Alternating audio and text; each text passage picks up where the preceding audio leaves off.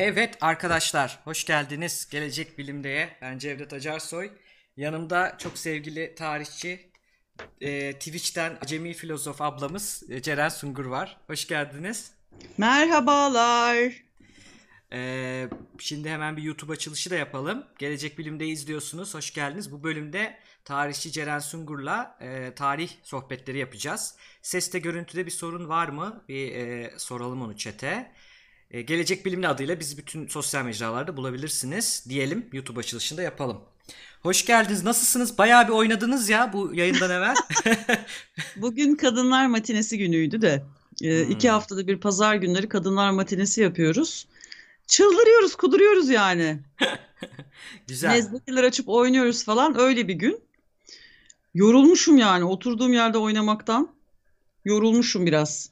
Evet. Ne haber benimkiler? Evet Ve gelecek bilimdekinin şey gelecek bilimdenin takipçileri. Evet. Hello. Herkese İyiler, herkes merhabalar demiş. Danslar, atlar, chatte şey yapılıyor. Oklar. Söz emotu falan işte bizim şey kadınlar matinesi emotumuz. Hmm. Güzel. Bizde bir tek Einstein var şu an. Daha ileride değişik şeyler yapacağız. Bakalım bakalım okçular var burada. Partnerliğinizi Tamam. alın da inşallah. İnşallah. Ha, sizin şeyi sormuşlardı onu yazmışlar. Hoş geldiniz diyorlar size. O zaman güzel bir Hoş gün, bulduk. eğlenceli geçmiş. Güzel, keyfiniz yerinde. Evet. Çok Vücut şükür. laktik asit salgılamış, vücut hareket etmiş.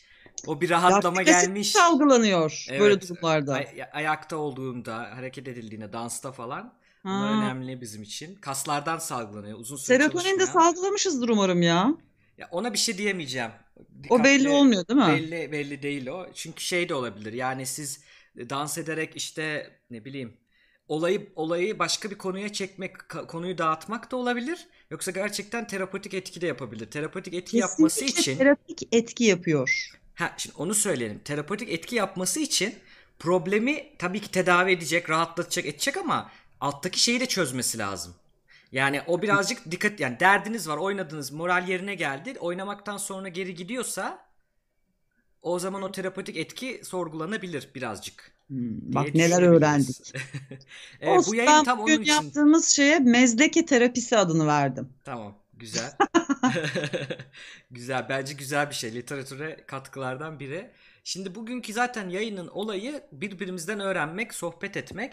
Ben şimdi tanımayan yoktur Twitch aleminde ama hani belki de YouTube'dan canım. görecektir, izlemeyen vardır. Bir kendinizden bahseder misiniz Ceren Hocam? Efendim ben Ceren Sungur. Ee, Hacettepe Üniversitesi Tarih Bölümü mezunuyum. İlk yüksek lisansımı 2006'da bitirdim. İkincisini 2014'te bitirdim. Üçüncüsüyle hala uğraşıyorum. Birçok çeşitli işte çalıştım. Farklı farklı alanlarda eğitimler aldım. İşte editörlük yaptım, çevirmenlik hala yapıyorum. Ee, Bir iki kitap çevirdim. E, Freelance çeviri yapıyorum hala. İşte redaksiyon işleri yapıyorum. Bunlarla uğraşıyorum. Bir yandan tez e, yazmaya çalışıyorum. Bir yandan da e, artık bir Twitch yayıncısı oldum ben de tabii. Evet, Temmuz ayında bir yılımız dolacak. Twitch Oo. kanalının bir yılı dolacak. Onun dışında YouTube'da Tarih Obası kanalı var. E, 2016'da açmıştım onu. E, Twitch yayınları başladıktan sonra Twitch'te yaptığım yayınların %80'ini falan YouTube'a aktarmaya başladım. Öyle devam ediyoruz. Yani bir yandan yayıncılık, bir yandan akademik işler devam ediyor. Süper. Bu arada 3 tane yüksek lisans nedir ya? Yani Ya isteyerek olmadı. Yani benim sınıf arkadaşlarım e, doktora e, süreçlerini bitirdiler artık. Yani Hmm. benim bu yaşta artık doktoramı bitirmiş olmam gerekiyordu. Fakat ben alan değiştirdim. Yani ilk yüksek Hmm. lisansım milli mücadele dönemiyle alakalı. Hı hı. İkincisinde erken o- e- e- erken dönem Osmanlı tarihine geçiş yaptım. Hı. Ee, üçüncüsü de aslında bir doktora başvurusuydu benim yaptığım. Ee, dediler ki bir, bir yıllık master eğitimi al ondan sonra doktoraya devam edersin dediler. O sebeple üçüncü bir master oldu aslında. Önceki masterların neyini eksik buldular da hazırlık gibi bir şey istemiş yani. Ay, yurt dışı olduğu için. Ha, okey tamam. Yurt dışı. Hangi üniversite şu anki master'ınız? Central European University şeyde Budapeşte de. Hı hı. Oraya başvurmuştum doktora için. Orada işte bir Tiana Kristiç hoca var. Tam benim çalıştığım konulara çalışan muhteşem bir tarihçi kendisi. Onunla çalışmak için. Onunla çalışamadık ama en azından e, işte proposal'ımı falan görmüş oldu. Neyse Umut ediyorum ileride doktorayı da kendisiyle yapma şansım olur. Aynı dertler bende de var. Ben de doktora bakıyorum. Ee, bir yıl oldu bitireli yüksek lisansım. Yurt dışında çok zor. Hele psikoloji alanında da çok çok çok zor. Çünkü herkes bu işin başında. Ama bakalım ben de ümidimi kaybetmemeye çalışıyorum. Aynı aynı sizin gibi. Türkiye mi Ee, düşünüyorsun, yurt dışı mı? yok yurt dışında e, doktora e, için bakıyorum şu anda. Hmm. E, zaten araştırma sektörünün içindeyim. Yani araştırma asistanı olarak çalışıyorum şu anda. Hmm. E, Leiden Üniversitesi'nde. Aynı zamanda derslere de giriyorum. Birinci sınıfların derslerine de giriyorum. Bir yandan da doktora bakıyorum işte. Burak da bakıyor. Bizim öteki kurucumuz Burak Çankaya. E, o da doktora bakıyor. O da Almanya'dan bakıyor. İyi yayınlar demiş size. Selamlar söylemiş. Teşekkürler, selamlar. Hepimiz akademide bir yer şey yapmak için Evet, uğraşıyoruz. uğraşıyoruz. Evet. Peki şeyi soracağım. Acemi Filozof isminin hikayesi var mı? Nereden çıktı? Ya aslında hikayesi yok da e, ben seneler önce bir blog açmıştım. Hı hı. E, işte düşündüklerimi falan filan yazıyordum. Her neyse o dönem yani şöyle bir dönem, dönem oldu. E, Nasıl diyeyim? İnsan kendi düşünceleriyle daha yakından tanışır ya öyle Hı bir an gelir bilmiyorum. Herkes oluyor mu bilmiyorum. hı. hı. Ee, kendi düşüncelerimi önemsemem gerektiğini fark ettim. Yani kendi düşüncelerimi daha çok önemsemem gerektiğini fark ettim. Hani bir Hı yandan okuyorsun, düşünüyorsun, yazıyorsun. Kafanda bir takım fikirler oluşuyor. hı. Öyle nasıl diyeyim? Düşünce nöbetleri adını verdiğim bir şey olmaya başladı. Bir anda böyle bir fikrim geldi vardır ya. Hı hı. Hı hı. Düşüncem geldi oluyordu. Oturuyordum, yazıyordum falan. Sonra kendimle aslında dalga geçmek için kendime seçtiğim bir rumuzdu bu. Acemi filozof. Hani düşünce üretiyor sürekli ama acemi acemi düşünceler üretiyor. Anlamında bir şeydi yani. Çok güzel Ya aslında. acemi kelimesinin asıl anlamı tabii ki bambaşka bir şeydir. Ee, Arap olmayanları aslında hı. ifade eder. Daha çok İran e, halk halkları için kullanılır falan da. Bizim bugün dilimizdeki anlamı işte malum e, Evet. çırak Çaylak, çırak. olan, ha yamak seviyesinde olan o manada ben kendime o Hmm. rumuzu seçmiştim. E, öyle de gidiyor işte yani.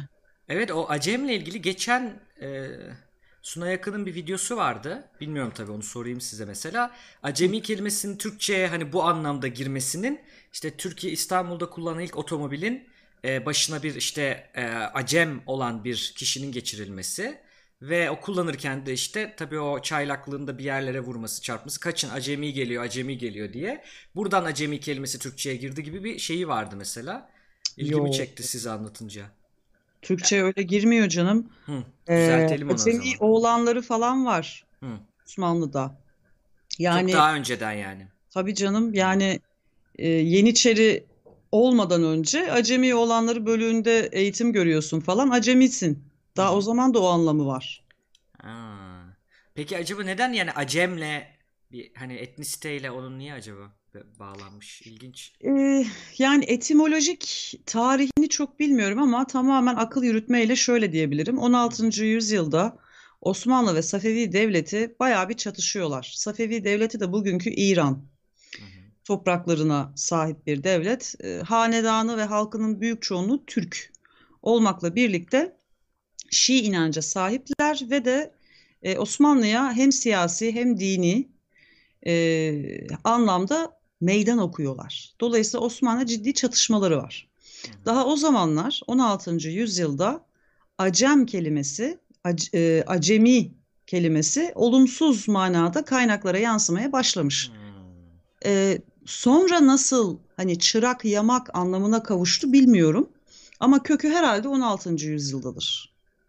Çünkü Güzel benim çalıştığım metinlerde de acem kelimesi olumsuz, hani pejoratif bir anlam ifade ece- edecek şekilde kullanılıyor.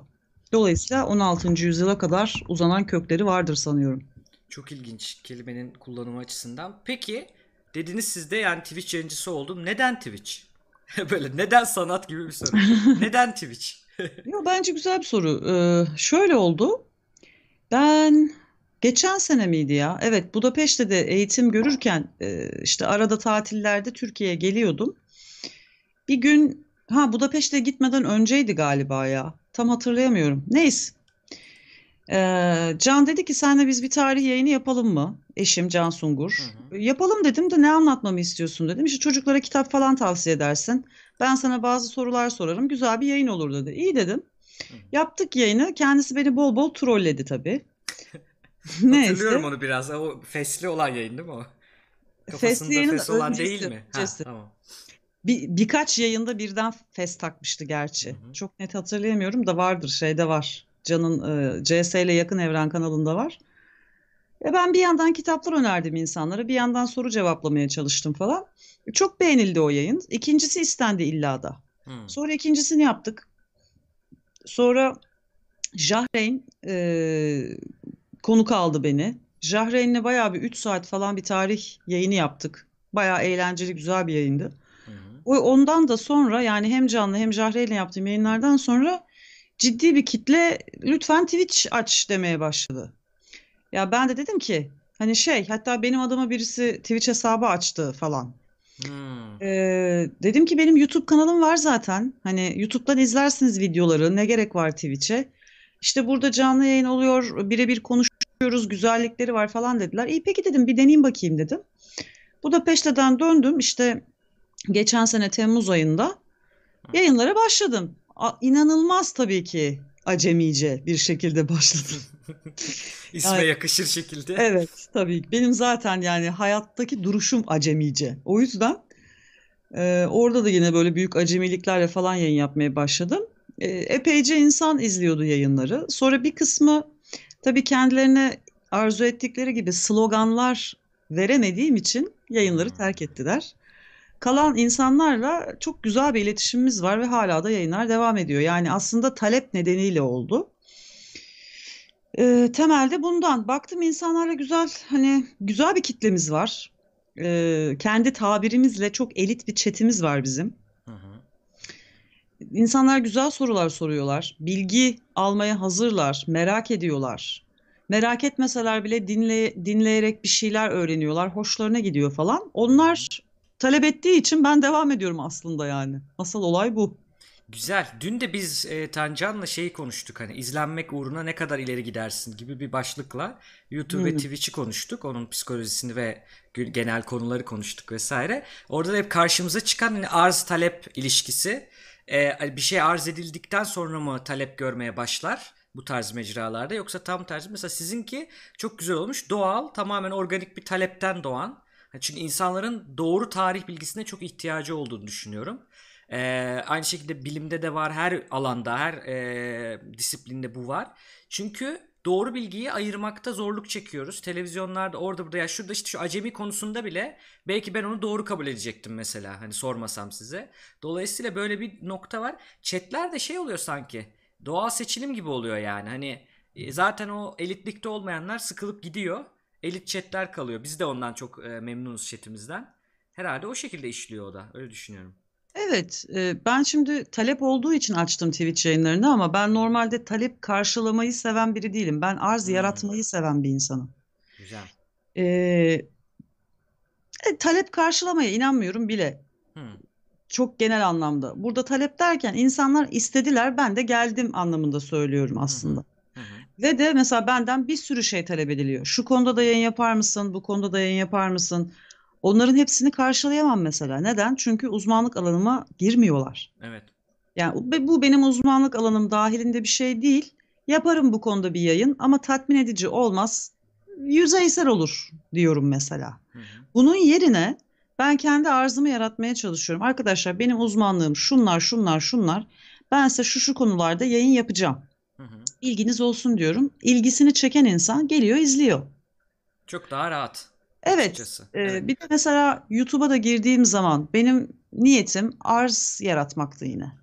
Ben YouTube'a 2016'da işte YouTube kanalını açtığım zaman amacım benim eski bir Türk geleneği olan halk içinde destan okuma geleneğini canlandırmaktı.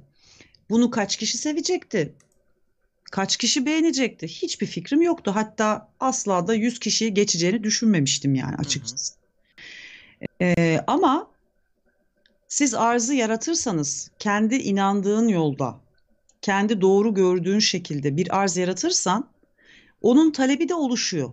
Evet. Çünkü insanlar haberdar oluyorlar. Diyorlar ki aa böyle bir şey varmış. Konunun var olduğunu bilmeden nasıl merak edebilir ki Tabii, yani? aynen öyle yani böyle bir, bir şeyin olduğunu bilmeden onu nasıl talep edebilir ki? Şimdi insanların önüne sürekli bir şeyler e, sunuluyor. Kötü, çoğu da kötü şeyler. Hı hı. E biz insanların önüne iyi şeyler sunmazsak, değil mi? O insanlar iyi şeylerden nasıl haberdar olacak da onun nasıl talepkarı olacak? Ya da nasıl kıyaslayacak iyi ile kötüyü? Hep Evet, yani Evet. dolayısıyla bence arz yaratmak çok daha mantıklı ve e, halkımızın yararına bir şey. o noktada felsefelerimiz çok benziyor bence kanal olarak. Hani bizim de çıkışımız e, o şekilde. Eylül bizim de 2018 falan. Eylül'ün sonuydu. E, konuklu yayınları Burak en- önceden Evrim Ağacı'nda yapıyordu. Aynı konsept. Tabii biraz daha geliştirdik. İşte soruları interaktif alıyoruz, ekrana veriyoruz falan. Birazdan birikiyor sorularda bu arada. E, sizin e, yeni gelenler için söyleyeyim. Ünlem soru yazıyorsunuz arkadaşlar. Çıkan linke sorularınızı atıyorsunuz. Orada başkalarının sorularını da görebilirsiniz. Beğendiğiniz sorulara yukarı işaret yapın, öne çıksın. En çok like alanla başlayacağız, öyle soracağız. Sorulduktan sonra da ben ondan sonra benim gözümde gri oluyor ekranımda. Biliyorum ki hani bunu sorduk diye. Mesela biz de bu şekilde e, yapıyorduk ama daha sonra mesela kendi istediğimiz şeyler de çıktı. Her şeyin psikolojisi diye bir yayın yapmıştım ilk başta.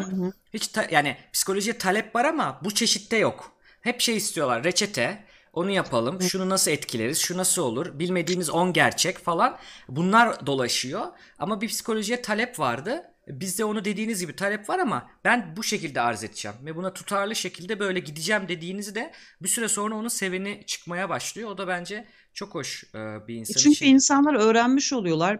Ben kendim de bir şey öğrenmek istediğim zaman YouTube'a yazıyorum. Evet. İşte yoga nasıl yapılır yazıyorum ya. Bakıyorum en doğru düzgün bu işi kim yapıyorsa onu takip etmeye çalışıyorum. Bu, bu, bu böyle bir şey. Yani işte sen psikologsun, ben tarihçiyim. Biz kendi alanlarımızı biliyoruz. Hı hı. Kendi alanımızın dışında bilgi sahibi olduğumuz şey azdır. Yani daha Evet. azdır en azından uzmanlıklarımıza göre.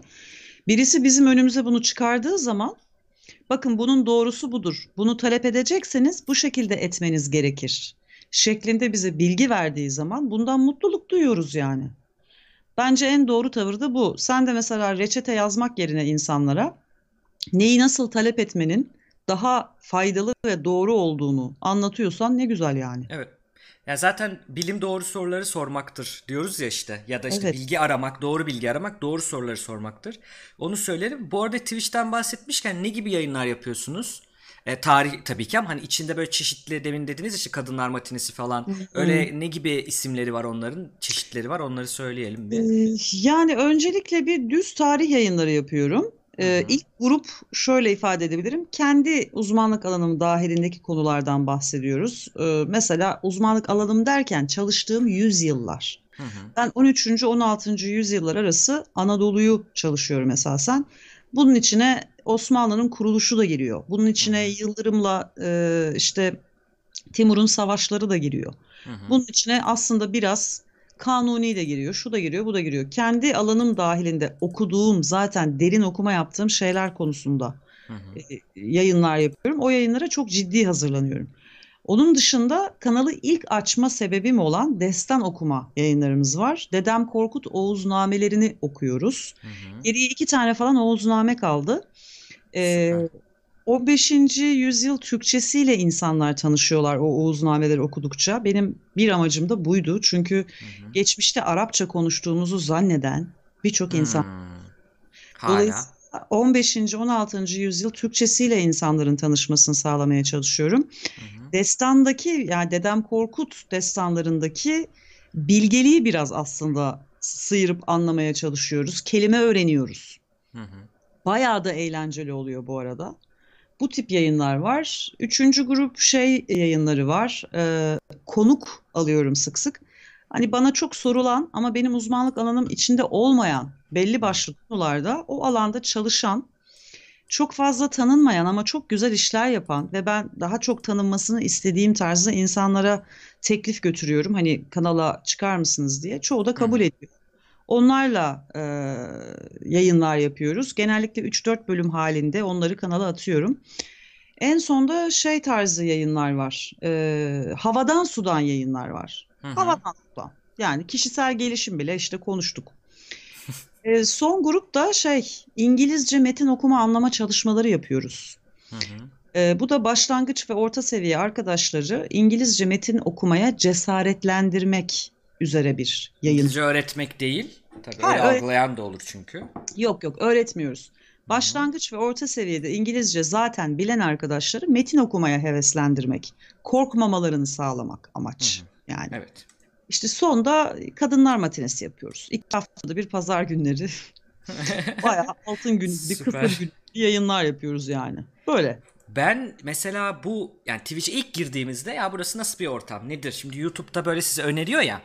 İşte Evet. biliyorsunuz kim nedir bir de televizyondan duymuşsunuz uzun zamandır izlediğiniz için ha buranın ünlüsü şudur burada böyle şeyler yapılır falan ama şimdi Twitch'e girdiğinizde o kadar zor ki bir kanalla karşılaşmak. Hani böyle hep birinden birinden ben mesela sevdiğim kanalın takip ettiklerine bakıp oradan güzel kanallar Hmm. keşfediyorum. Ve e, orada mesela işte biliyordum hani Acemi Filozofu şeyi çünkü biliyordum. Tarih Obası kanalından Macaristan bölümlerini falan izlemiştim. Oradan Aa. biliyordum sizi. Bir de Geek Yapar'ı falan takip ettiğim için orada da arada gözüktüğünüz için. Şimdi ama ben şeyde şok oldum. Hatta onu paylaşmıştım Twitter'da. Yani Twitch dediğimiz ortam bize bize dediler ki çünkü abi işte oyun oynanır, sigara içilir, küfür edilir, işte anı anlatılır, bazen sohbet yapılır. Hani çok da kötü değil, iyi de değil. İşte böyle bir şey falan dediler. Onların söylediklerini söylüyorum bu arada. Kimse yanlış anlamasın. Ee, bunu beklerken şimdi ben bir baktım 300 kişi izliyor. İngilizce bir makale okunuyor. Kelime tek tek çevriliyor. Halil Nalcık'ın galiba makalesiydi o bir tane. Ben çok oldum. Direkt Twitter'a paylaştım vesaire ve şeyi söylemek için. Çünkü bizi girdiğimizde şey dediler. Twitch'te bilim olur mu?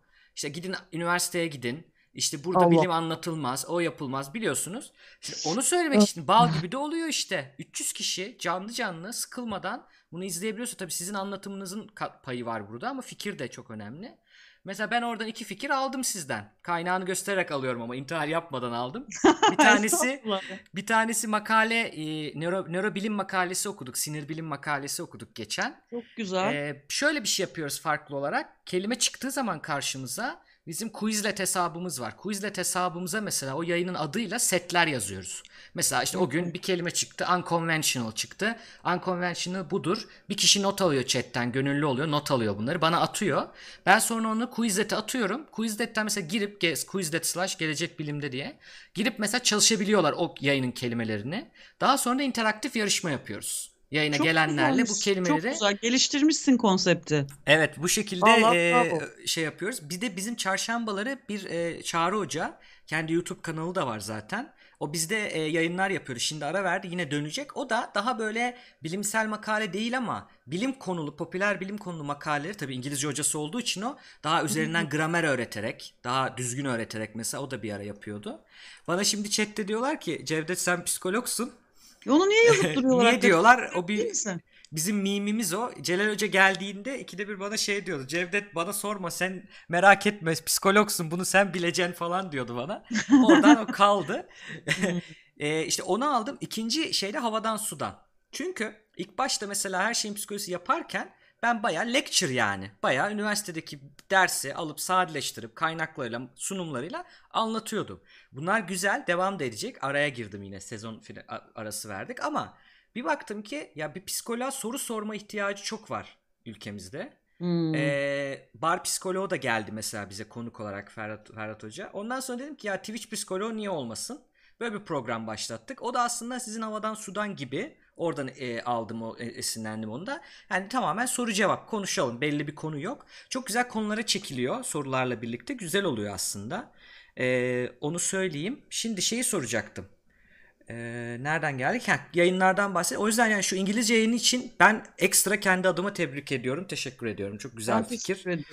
Ee, güzel bir şey ve e, hani Twitch'in de algısı, şimdi ben algılarla uğraştığım için bir şeyin bir gerçekliği vardır bir de insanların gözündeki algısı vardır. Algının haklısı, haksızı, doğrusu, yanlışı çok olmaz kolay kolay. Yani öyle yaklaşırsak çözemeyiz algıyı, kapanır kendi içine. Anlamaya çalışarak çözebiliriz ya.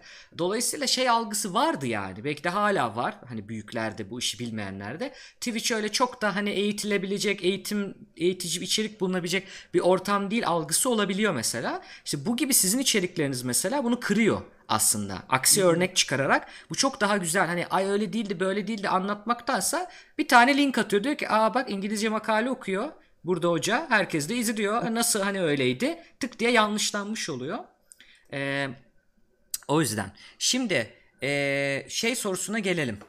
Tarih bir bilim midir? Bu soruyu niye yazdım? Önce onu hemen söyleyeceğim. Çok Ondan kısa. önce şu so- konuştuğun meseleyle ilgili bir şey söyleyeceğim. Hı. Twitch olsun, başka herhangi bir sosyal medya platformu olsun. Hı hı. Başlı başına bir platformdur ve bir insan onu herhangi bir amaçla kullanabilir ya. Evet. Yani burası YouTube, burada sadece slime videoları yapılır. Burası Twitch, burada sadece işte küfredilir, e, oyun oynanır. Böyle kalıplar e, kurulu düzen üzerinden gelişiyor. Hı hı. Ben buna karşıyım. Burada biz canlı yayın yapabilmemiz için bize bir imkan tanınmış. Hı hı. Üstelik videolarımızı kesip YouTube'a da rahatlıkla aktarabiliyoruz. E niye ben başka bir amaç için kullanmayayım ki bunu? Hem de kendi açımdan bence daha yararlı, faydalı olan bir açıdan niye kullanmayayım ki? Yani. Evet. Dolayısıyla herkesi bu görüşleri tekrar düşünmeye davet ediyorum. Bence herkes e, bunu yapabilir. Yani eğitimini aldığınız mesele neyse yahut insanlara yararlı olabileceğiniz konu neyse o konuda herkes yayın açabilir. Bence bu güzel bir şey. İletişimin de çok güncel bir yolu. Evet. Dolayısıyla herkes bir düşünsün tekrar yani. Dolayısıyla aynı anda birlikte o mesajı tekrar verelim istiyorum. Hani bunu söylememe sebebim tabii ki ben öyle düşündüğüm için değil. Veya bir e, platformu şu şöyledir, bu iyidir, bu kötüdür. Çünkü platformun içeriğini üretenler içerik üreticileri zaten. İçerikle ilgili bir şey varsa orada vardır ama e, dediğiniz çok doğru. Bu sana bu imkanı sunuyor. Kağıt kalem gibi. Sen bununla intihar notu da yazarsın, tehdit notu da yazarsın. Gidip roman da yazarsın yani veya eğitici başka bir şey de yaparsın. Ee, önemli olan burada işte aslında platformlara eleştiri şurada geliyor. YouTube'a da Twitch'e de.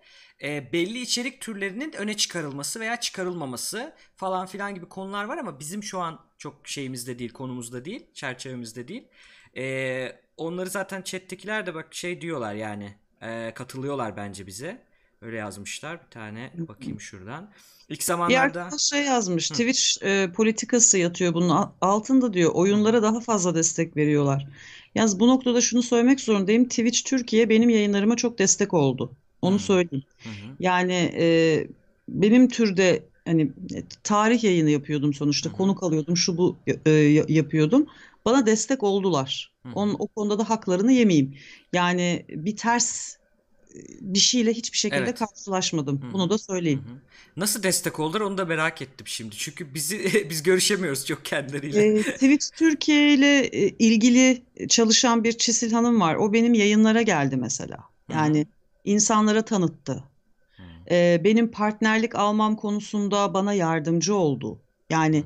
baktı zaten hani bütün ölçütleri ben yerine getirmişim zaten. Hı Dolayısıyla e, partnerlik almamı biraz daha hızlandırdı zannedersem. Hı. Yani öyle çok büyük bir favor diyemeyeceğim Tabii buna ki. ama Hı hı. e, en azından partnerliğimi alabildim. Epey bir bekledim gerçi Hı ama yine de alabildim. Yani e, bizzat destek oldular. Hı hı. O O- anlamda ben de Yani hakkını bir vereyim. köstekle karşılaşmadım. Evet, aynen öyle. Biz de bir köstekle karşılaşmadık. O anlamda hakkını. Ben Twitch Türkiye deyince şey algıladım. Biz çünkü support'a yazmaya çalışıyoruz da support'tan çok zor iletişime geçebiliyoruz. Onu kastettim. Çisila'nın bizim yayınlara da çok geldi. Chat'te arada böyle çıkar hani merhabalar der şey yapar. Takip ediyor bizi. Hatta işte yayınlarınızı çok beğeniyorum, izliyorum. Olacak, zamanla olacak. Hani şunları şunları yapın diye bize de e, destek ol- ol- olmuştur. E, tabii onun da bir şey kararları hani elinden geleceği kadar tabii yani. Hani karar veren o kişi o olmadığı için bize öyle söylemişti. Sanıyorum öyle evet. Aynen ama dediğiniz gibi köstek olmaması güzel ki bu da her alanda çeşitlenmesi ya e, geçen ne gördüm Tamburi Cemil Bey diye bir kanal var mesela. Ee, bir hanımefendi müthiş güzel enstrümanlar çalıyor farklı farklı yani akordeon, keman, gitar, piyano. Vay. Müthiş bir kanal tavsiye ederim. Herhalde ben de Ta- Tancan'ın veya e, CS Bey'in takipçilerinden buldum. Ya, takip ettiklerinden buldum. Hani dedim ya kim Hmm. beğendiğim kanallar kimleri takip ediyor oradan buluyorum. Onlardan birinden bulmuştum. Çok iyi ve bir tane kanal var mesela çizim yapıyor. Karakter çizimleri yapıyor, el çizimleri yapıyor. Çok güzel güzel içerikler var. Bir ara YouTube'da şey olmuştu hatırlıyor musunuz? YouTube'un dibi. Hani güzel şeyler dip- dipte çıkaralım onları da birbirimize paylaşalım. Bak böyle bir şey var, şöyle bir şey var. Duyuralım diye. Çünkü YouTube algoritması az izlenen içeriğin daha az izlenmesine, çok izlenenin daha çok izlenmesine çalıştığı için o zaman da. Şimdi Hmm. dolayısıyla bu e, şey çıktığı zaman biz de onu yapamaz. Twitch'in dibi gibi e, yapabiliriz. Güzel dipten cevherleri çıkarıp paylaşmak. e, biz çok seviyoruz bunu. Bilmem ne dersiniz? Bununla ilgili Bence ekleyeceğiniz bir şey güzel var tabii mı? evet. Benim e, ben kendi yayınlarımı yaptıktan sonra genellikle Twitch'i kapıyorum tabii. Çok gez dolaşamıyorum Twitch'te çünkü Hı. tezle uğraşıyorum. Başka işlerim çok oluyor. Evet. Ama denk geldikçe ben zaten paylaşırım. Evet. Ya Twitch'in yayından sonra şey oluyor size de herhalde bu başın böyle patlayacak gibi olması acayip bir yorgunluk oluyor ya Aa, sonrasında. evet evet. Bazı yayınlara ben ciddi hazırlanıyorum. Yani baya böyle kendi işimi gücümü bırakıp hazırlanıyorum. O tarz yayınlar sonrasında ciddi bir yorgunluk geliyor. Bir de konuklu yayınlardan sonra öyle oluyor. Hı. 4 saat 5 saat falan olduğu için konuklu yayınlar bayağı sürüyor. Onlar yorucu oluyor. Sohbet güzel gitti mi çok uzuyor. Biz de dün Tancan'la 2 saat düşündüktü ama 3'lere doğru gitmişiz mesela. Ee, şey oluyor yani e, güzel sohbet olunca ilerleniyor. Evet. Şu soruya geleyim şimdi. Ben Hı. şu soruyu şunun için soruyorum aslında. Bir başka bir tarihçiden görüş almak, bilmediğim bir şeyi sormak adına soruyorum. Onu söyleyeyim. Ee, bizim ODTÜ'de biz tarih dersi, zorunlu tarih dersleri vardır ya üniversitelerde birinci, hı. ikinci sınıfta. Orada tarih dersi alırken hocamız e, şöyle bir şey söylemişti. Ben tarihi bilim olarak görmüyorum. Benim kendi görüşüm. Bence tarih bir disiplindir demişti ve bunu kendince argümanlarla anlatmıştı. Ben ondan sonra hep aklımda Hani birisi sormuyor tabii bana ben tarihçi değilim tarih bilim midir diye sormuyor ama benim aklımda hep o şey hakikaten nasıl tanımlayacağız nasıl diyeceğiz e, sosyal bilim mi insani bilim mi humanities mi sosyal mi nereye koyacağız ha bir de onu bir sorayım yani tarih bilim midir sorum ikinci sorum da onu konuşalım olsa ne olur olmasa ne olur yani niye bilim midir değil midir bu önemli onu da ikinci soru olarak konuşalım. Şöyle söyleyeyim. Bilimden ne anladığına bakmak gerekiyor hı. biraz. Yani bilim deyince e, kesin kuralları, kanunları olan, deney ve gözlem yapılabilen e, bilimleri anlıyorsak bu anlamda tarihe bilim tabii ki diyemeyiz. Hı hı. E, fakat diğer yandan e, tarihi kendi kuralları olan bir bilim olarak görmezsek bu sefer tarihçilik yapamayız. E. Tarih bir bilim tabii ki. Fakat fen bilimlerinden çok farklı bir bilim. Yani ben en temelde bunun ayrımının fen bilimleri ve sosyal bilimler olarak yapılması taraftarıyım zaten hani. E, şeye de baktığınız zaman hani uluslararası üniversitelerdeki yerine de baktığınız zaman Hı hı. science kategorisinde değildir tarih ama humanities Hı hı. kategorisindedir ve humanities yani beşeri bilimler Hı hı. kategorisinde de tarihten başka başka bilimler de vardır. Hı hı. Hatta işte hani psikoloji dahil olmak üzere humanities fakültelerinde görebilirsiniz. Hı hı. Dolayısıyla bilim dendiğinde fenni bilimler yalnızca anlaşılmamalı. Evet. Ee, dolayısıyla e, bir de beşeri bilimler var çünkü yani böyle bir gerçek var. Ee, tarihi bilim yapan şey de diğer bilimleri bilim yapan şeyle aynı aslında. Yöntemi, metodolojisi bu. Hı hı. Tarihin yöntemi nedir dersen Hı, onu soracaktım zaten. kaynak eleştirisidir. Hı Budur. hı. Yani belgeyi bulursun, kaynağı bulursun. Bulmakta sıkıntı yok ya- veya sıkıntı vardır. Bulursun. Okumayı da başarırsın, kaynağın dilini öğrenirsin, tamam mı? Yani bunlar hep aşamalar.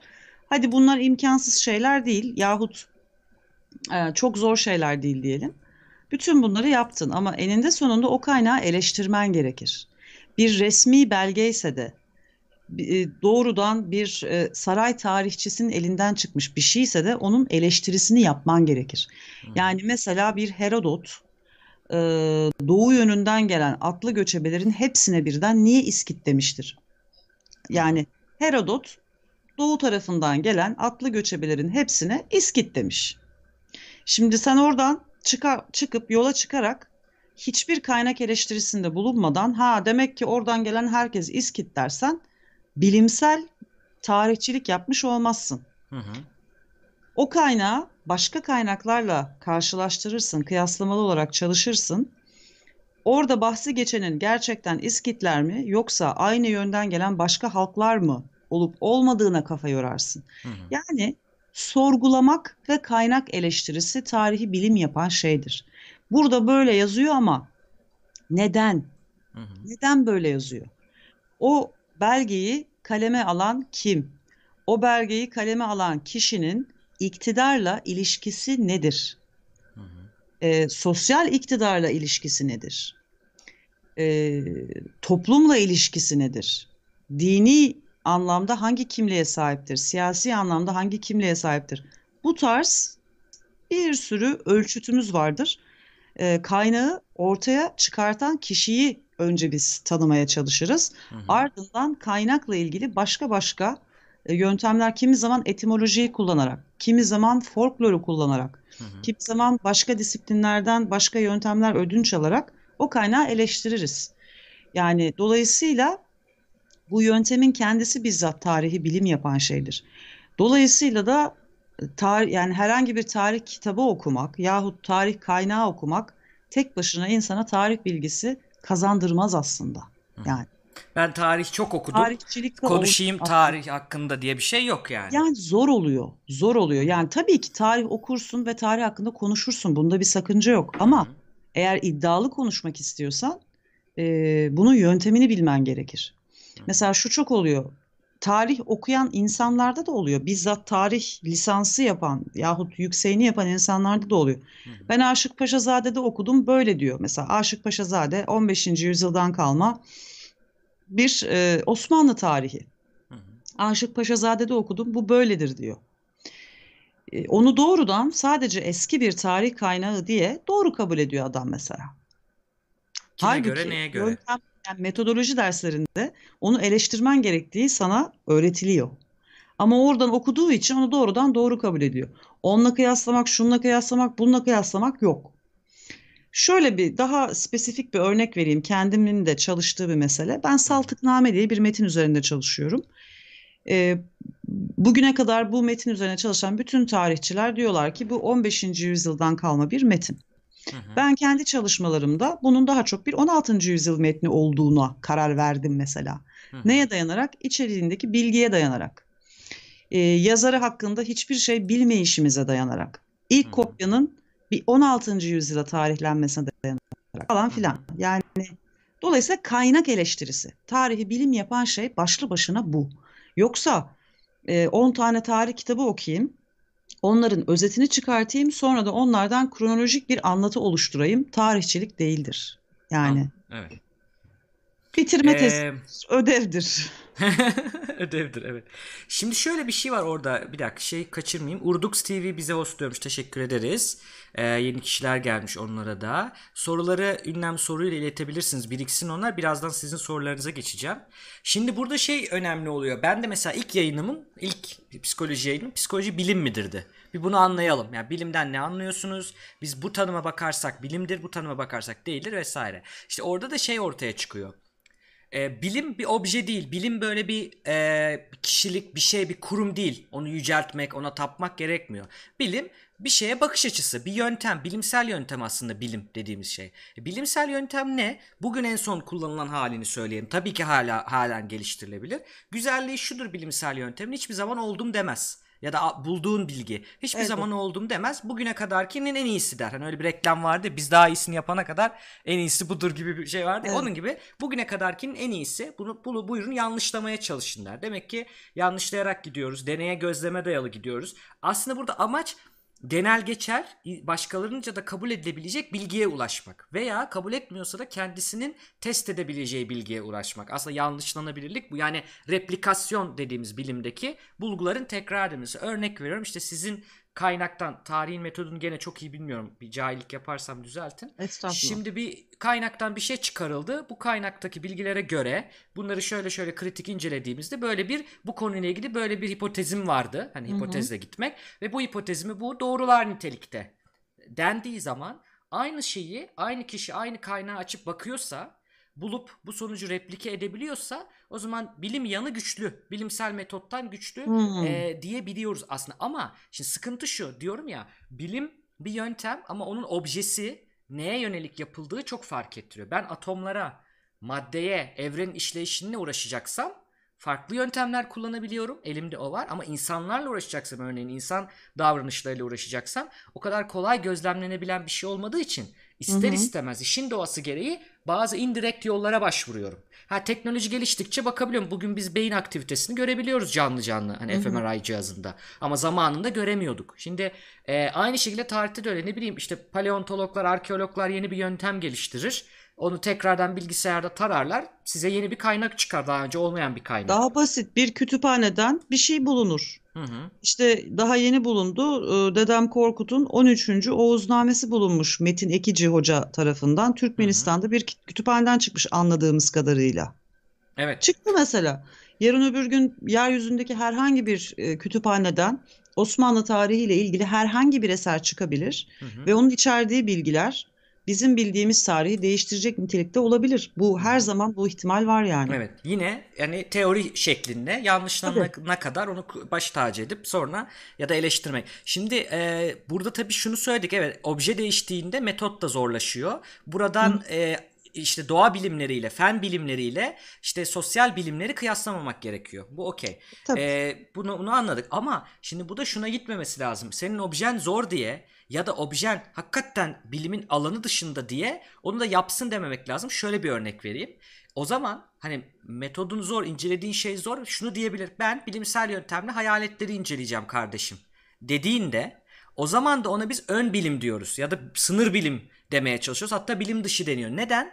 Tamam benim objem zor. Diyor diyor ki ben daha bunu gösterecek ekipman yapamadım. O zaman daha bilim değilsin. Çünkü bu metotla bilgi üretemiyorsun. Neden? Senin bulduğun bilgiyi ben gelip yanlışlayamıyorum, doğrulayamıyorum. Sıkıntı aslında bu. Ya bir kere e, bilim dendiği zaman en önemli şey şudur. Yani elle tutulur, gözle görülür yahut bir şekilde gözlemlenebilir Hı hı. bir şey olması lazım ki onun üzerinden biz çalışalım.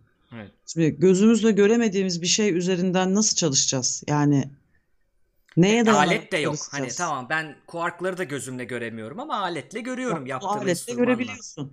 Ha, bir gün hayaletleri görüntüleyebilen bir cihaz geliştirilirse ondan sonra üzerinde çalış. Okey, bence o da Evet. bilim yani. İşte Ama o zamana kadar ama ciddiye gerekiyor. alamıyoruz. Yani o zamana kadar ciddiye Alamıyor. alamıyoruz. Evet. Ki. Sıkıntı o aslında. Peki o zaman şunu söyleyeyim. O zaman tarihin kullandığı yöntemlerden mesela dediğiniz ki kıyaslamalı tarih deniyor sanırım buna. Kaynaklara kıyaslayarak bakmak.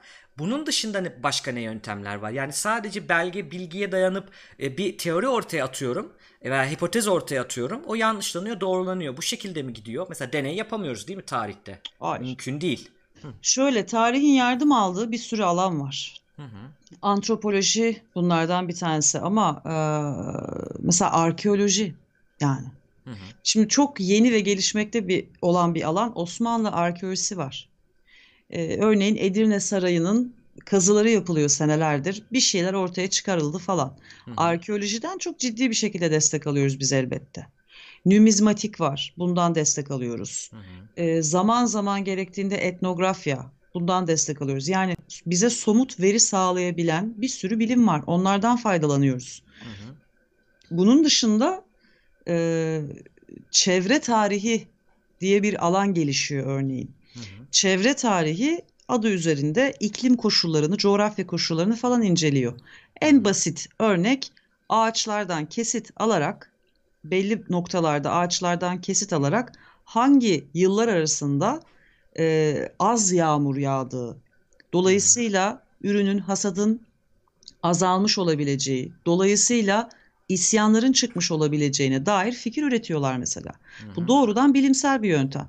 Evet. Toprağı inceleyerek, ağaçları inceleyerek, hani doğadaki izleri inceleyerek Hı hı. geçmiş yüzyıllara dönük olarak bize iklimin durumuyla alakalı bilgi sunuyorlar. Ki iklimin ve coğrafyanın durumu insan toplumlarının bizzat hayatını etkilediği için. E, son derece hani hiç yanlışlanamaz neredeyse sonuçlar elde ediyoruz. Hı hı. Bunun dışında benim programda yapmış olduğum bir genetikçi arkadaş var Ezgi Altınışık. Hı hı. E, o da genetik mühendisi ve şey e, çalıştığı proje antik DNA'nın izlerini sürüyorlar Avrasya'da. Hı hı. Buldukları mezarlardan çıkan e, iskeletleri üzerinde DNA analizleri yapıyorlar ve e, işte yüzde kaç oranında hangi bölgeden iz taşıdığını keşfederek Avrasya'da göç hareketliliğinin haritasını çıkarmaya çalışıyorlar örneğin. Bu mesela doğrudan e, tarihi değiştirecek bilgiler içeriyor Evet. olabilir. Hı hı. Ve E, oradan yola çıkarak e, Altay dil teorisi, Fin-Oğur dilleri falan hakkında bile fikir üretebiliyorsun. Hı hı. Yani yöntemler geliştikçe gelişiyor aslında. Evet, evet, evet. E, interdisipliner olmaya başladı zaten bugün birçok bilim. Yani Ya disiplinler arası interdisipliner çalışmaya. olmazsan gerçekten bilim yapamıyorsun artık. Çünkü Evet. teknoloji gelişti. Hı hı. Yani. Evet. Ee, peki şunu düşünelim. Ee, şöyle bir eleştiri geliyor akla. Daha önce de duyduğum bir şey bu. Ee, mesela tarihin e, bir yani bir kaynağı ben o sonuçları replike edemiyorum kolay kolay. Ya da şöyle diyorlar aynı kaynağa bakıp aynı şeyi alıp bazıları başka bir şey söylüyor bazı tarihçiler Tabii. başkaları başka şey söylüyor. Bunun sebebi nedir? Bu e, işin doğasıyla mı alakalı yoksa onlar kötü tarihçiler mi? Ya genellikle ideolojik oluyor. Hı hı. Genellikle ideolojik oluyor. Hemen bir örnek vereyim. Hı. Şimdi Fatih'in akıl hocası kabul ettiğimiz Akşemseddin diye bir karakter var tarihte. Hı hı. Bunun İstanbul'un fethi öncesinde Fatih'e yazdığı bir mektup var. O mektupta diyor ki bak diyor senin ordun içerisinde bir orada özel bir tabir kullanıyor. Şimdi hemen aklıma gelmedi. Hı hı. Müslüman olmayan askerler var diyor. Hı hı. Tamam Müslüman olmayan askerler var diyor. Ee, bu ve diğer bazı sebeplerden ötürü sen askerlerine yağma izni vermelisin İstanbul'da diyor. Onların e, demek istiyor hani parasını pulunu eksik etmemelisin ki İstanbul'u alabil anlamında cümleler kuruyor. Bariz bir şekilde. Şimdi bir tarihçiye bakıyorsun mesela Heath Lowry bunun üzerinden çalışarak diyor ki ve başka verileri de kullanarak sadece o mektuptan yola çıkarak değil. Hı hı. Söylediği şu, ha demek ki diyor o tarihte İstanbul'un fethedildiği tarihte e, Yeniçeri e, Osmanlı ordusu içerisinde hala İslamlaşmamış askerler vardı. Ve bu insanların öncelikli motivasyonu savaşa katılmakta, para kazanmakta diyor. Hı hı. Bir başkası çıkıyor, tarihçi de değil ama kendisini piyasada tarihçi olarak satan biri diyor ki, bakın gördünüz mü diyor, Akşemseddin diyor, Fatih'i Müslüman olmayan askerlere karşı uyarıyor diyor. Onları diyor ordudan atmasını söylüyor diyor. Çünkü diyor o ordudaki Müslüman askerler İslam için savaşıyorlardı diyor. Anlatabiliyor muyum? Evet. Şimdi ben belgenin kendisine bakıyorum. Akşemseddin hiç öyle bir şey demek istemiyor. Hı hı. Fakat adam öyle kelime oyunları yapıyor ki o belgeye kendi söyletmek istediği şeyi söyletiyor. Hı hı. İşte bu tehlikeli. İşte tarih bu yüzden bilim ve bilim olarak kalmak ve algılanmak zorunda. Hı hı.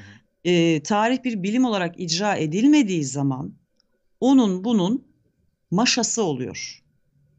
Hı. Ee, yani benim verebileceğim en yakın örnek bu. Belgenin Güzel kendisine bakıyorsun, kendisinde böyle bu anlama gelecek hiçbir şey yok. Çünkü bir kere o ordu devşirmelerden ağırlıklı olarak oluşan bir ordu. Sonradan İslamlaştırılmış insanlar. Onlara tabii ki bir ideoloji vermeye çalışıyorlar falan da. Yani bir hani İstanbul gibi bir şehrin e, fethedilmesi sürecinde tek dert gerçekten İslam'a hizmet mi? İstanbul'un alınmasıyla İslam'a hizmet arasında nasıl bir bağ var? Yani böyle bir sürü ön kab- kabul var adamın kafasında. Bunun hiçbir geçerli kanıtı da yok. Hı hı. O belgeye bakarak bu sonucu çıkartıyor. O belgeye o cümleyi söyletiyor kendisi. Hı hı. Ama tabii ki akademik çevrelerde ciddiye alınan biri değil bu yani. Evet. Onu soracaktım tam. Şimdi bilim tanımında bir de şu var aslında baktığımızda. E, kümülatif bir kendini düzeltme diyoruz bilim tanımlarken. Yani her bilimde saçma sapan bir şey çıkabilir. Çünkü o dergiler var. iyi dergi var, kötü dergi var. Makale yayınlarsın. Tıpta da bu oluyor işte görüyoruz son zamanlarda televizyonlardaki doktorları vesaire. Bunlar çıkıyor ama biz hep orada şeyi söylüyoruz burada. Ee, aslında şimdi biraz şeyle çelişiyor ama neyse şunu söylüyoruz aslında. Ee, bu Royal Society of işte e, Science'ın işte İngiltere'de o ilk kurulan derginin o grubun şöyle bir parolası var. Nullius in verba diyorlar. Doğru telaffuz ediyor muyum bilmiyorum Latince'de. Nullius in verba diyorlar. Yani kimsenin sözüne göre değil. On no one's word gibi bir çevirisi var. Bu çok Okey. güzel bir şey. Çünkü ben diyorum böyle yani Canan Karatay diyor böyledir demek. İlber Ortaylı diyor o zaman bu böyledir demek. İşte Akşemseddin böyle yazmış böyledir demekten ziyade bana diyor kanıt ver. Ha bunu yapmadın mı da zaten ne oluyor? O alan seni o makaleyi yanlışlayacak başka makaleler çıkarak kendi içinde auto, auto correction'ı kendi kendini düzeltmeyi sağlıyor aslında. Şimdi mesela baktığımızda evet e, Psikoloji adına konuşan çok fazla insan var mı? Var. Tarih adına konuşan çok fazla insan var mı? Var. Bu tarihi veya psikolojinin e, şeyini değiştiriyor mu? Algıyı değiştiriyor ama gerçeklik ortada. Gerçeklik değişmiyor. Benim sorum şu. Mesela böyle böyle bir konuda ikisi de ayrı yazıyor ama e, kümülatif bir kendi düzeltme oluyor mu tarihte? Yani tüm tüm kaynaklara bakıldığında ya da toplam bakıldığında başka bir kanıtla hayır bu şeyin söylediği o son dediğiniz var ya hani o e, Akşemseddin onu mesela yanlışlayan bir şey çıkıyor mu? Yani biz alanı Bilimsel olarak okuduğumuzda çıkıyor tabii. Hı. Bilimsel olarak çıkıyor. Ee, adam o mektuba bakıyor, tamam mı? Başka bir şey anlıyor ve o anladığı şeyi bilimsel bir e, etik çerçevesinde ifade edip yayınlayabiliyor elbette ki.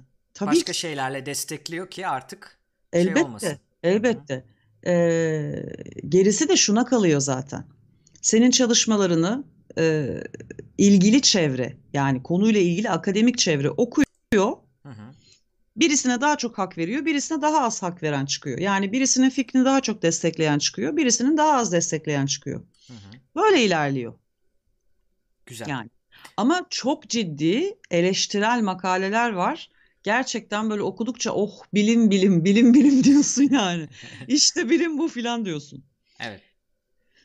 Ee, o zaman bu konuyu böyle geçiyorum ben. Güzel oldu. Bunu merak ediyordum çünkü bir tarihçiyle, bilimsel çalışan bir tarihçiye bunu sormak istiyordum diyeyim hı. açıkçası. Dolayısıyla onu öğrenmiş olduk. Hocamın e, e, argümanı şuydu, şimdi hatırladım konuşurken. E, yani bir disiplindir çünkü kişiler bulguları, bulgular başka hani kendi herkes kendine göre yorumlayabilir bazı bulguları. Bulgular da her bulgu da buna e, aksini yaratacak yani bunu engelleyecek durumda olmayabilir işin doğası gibi. Yani e, bazı kaynağı o kadar açıktır ki o kaynak veya şeydir ki sadece o kaynağa bakarsan herkesin yorumlamasına açıktır. Kaynağın kendisi veya metodun kendisi bunun aksini çözemez gibi bir şey söylüyordu ama ben bir de şuna gelelim oradaki psikolojiye gelelim. Bilim olsa ne olur olmasa ne olur? Yani tarih bilim değil derken neyi kastediyorlar ne amaçla söylenmiş bir söz onu ona dikkat etmek gerekiyor aslında Ya bilim olsa ne olur, olmasa ne olur? Orada ne önemli biliyor musun? Hı hı. Eğer tarih bilim olarak yapılmazsa az önce de söylediğim gibi bir inanç alanı olur. Dine dönüşüyor. Hı hı.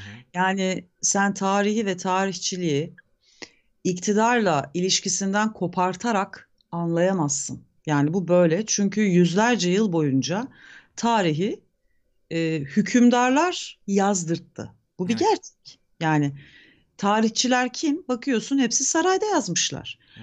Sarayda yazmamışlar da var ama daha az oranda. Onu da ona göre değerlendiriyorsun. Anonim tevarihler var mesela Osmanlı tarihinde. Yazarı belli değil. Hı hı. Yazar isim koymamış.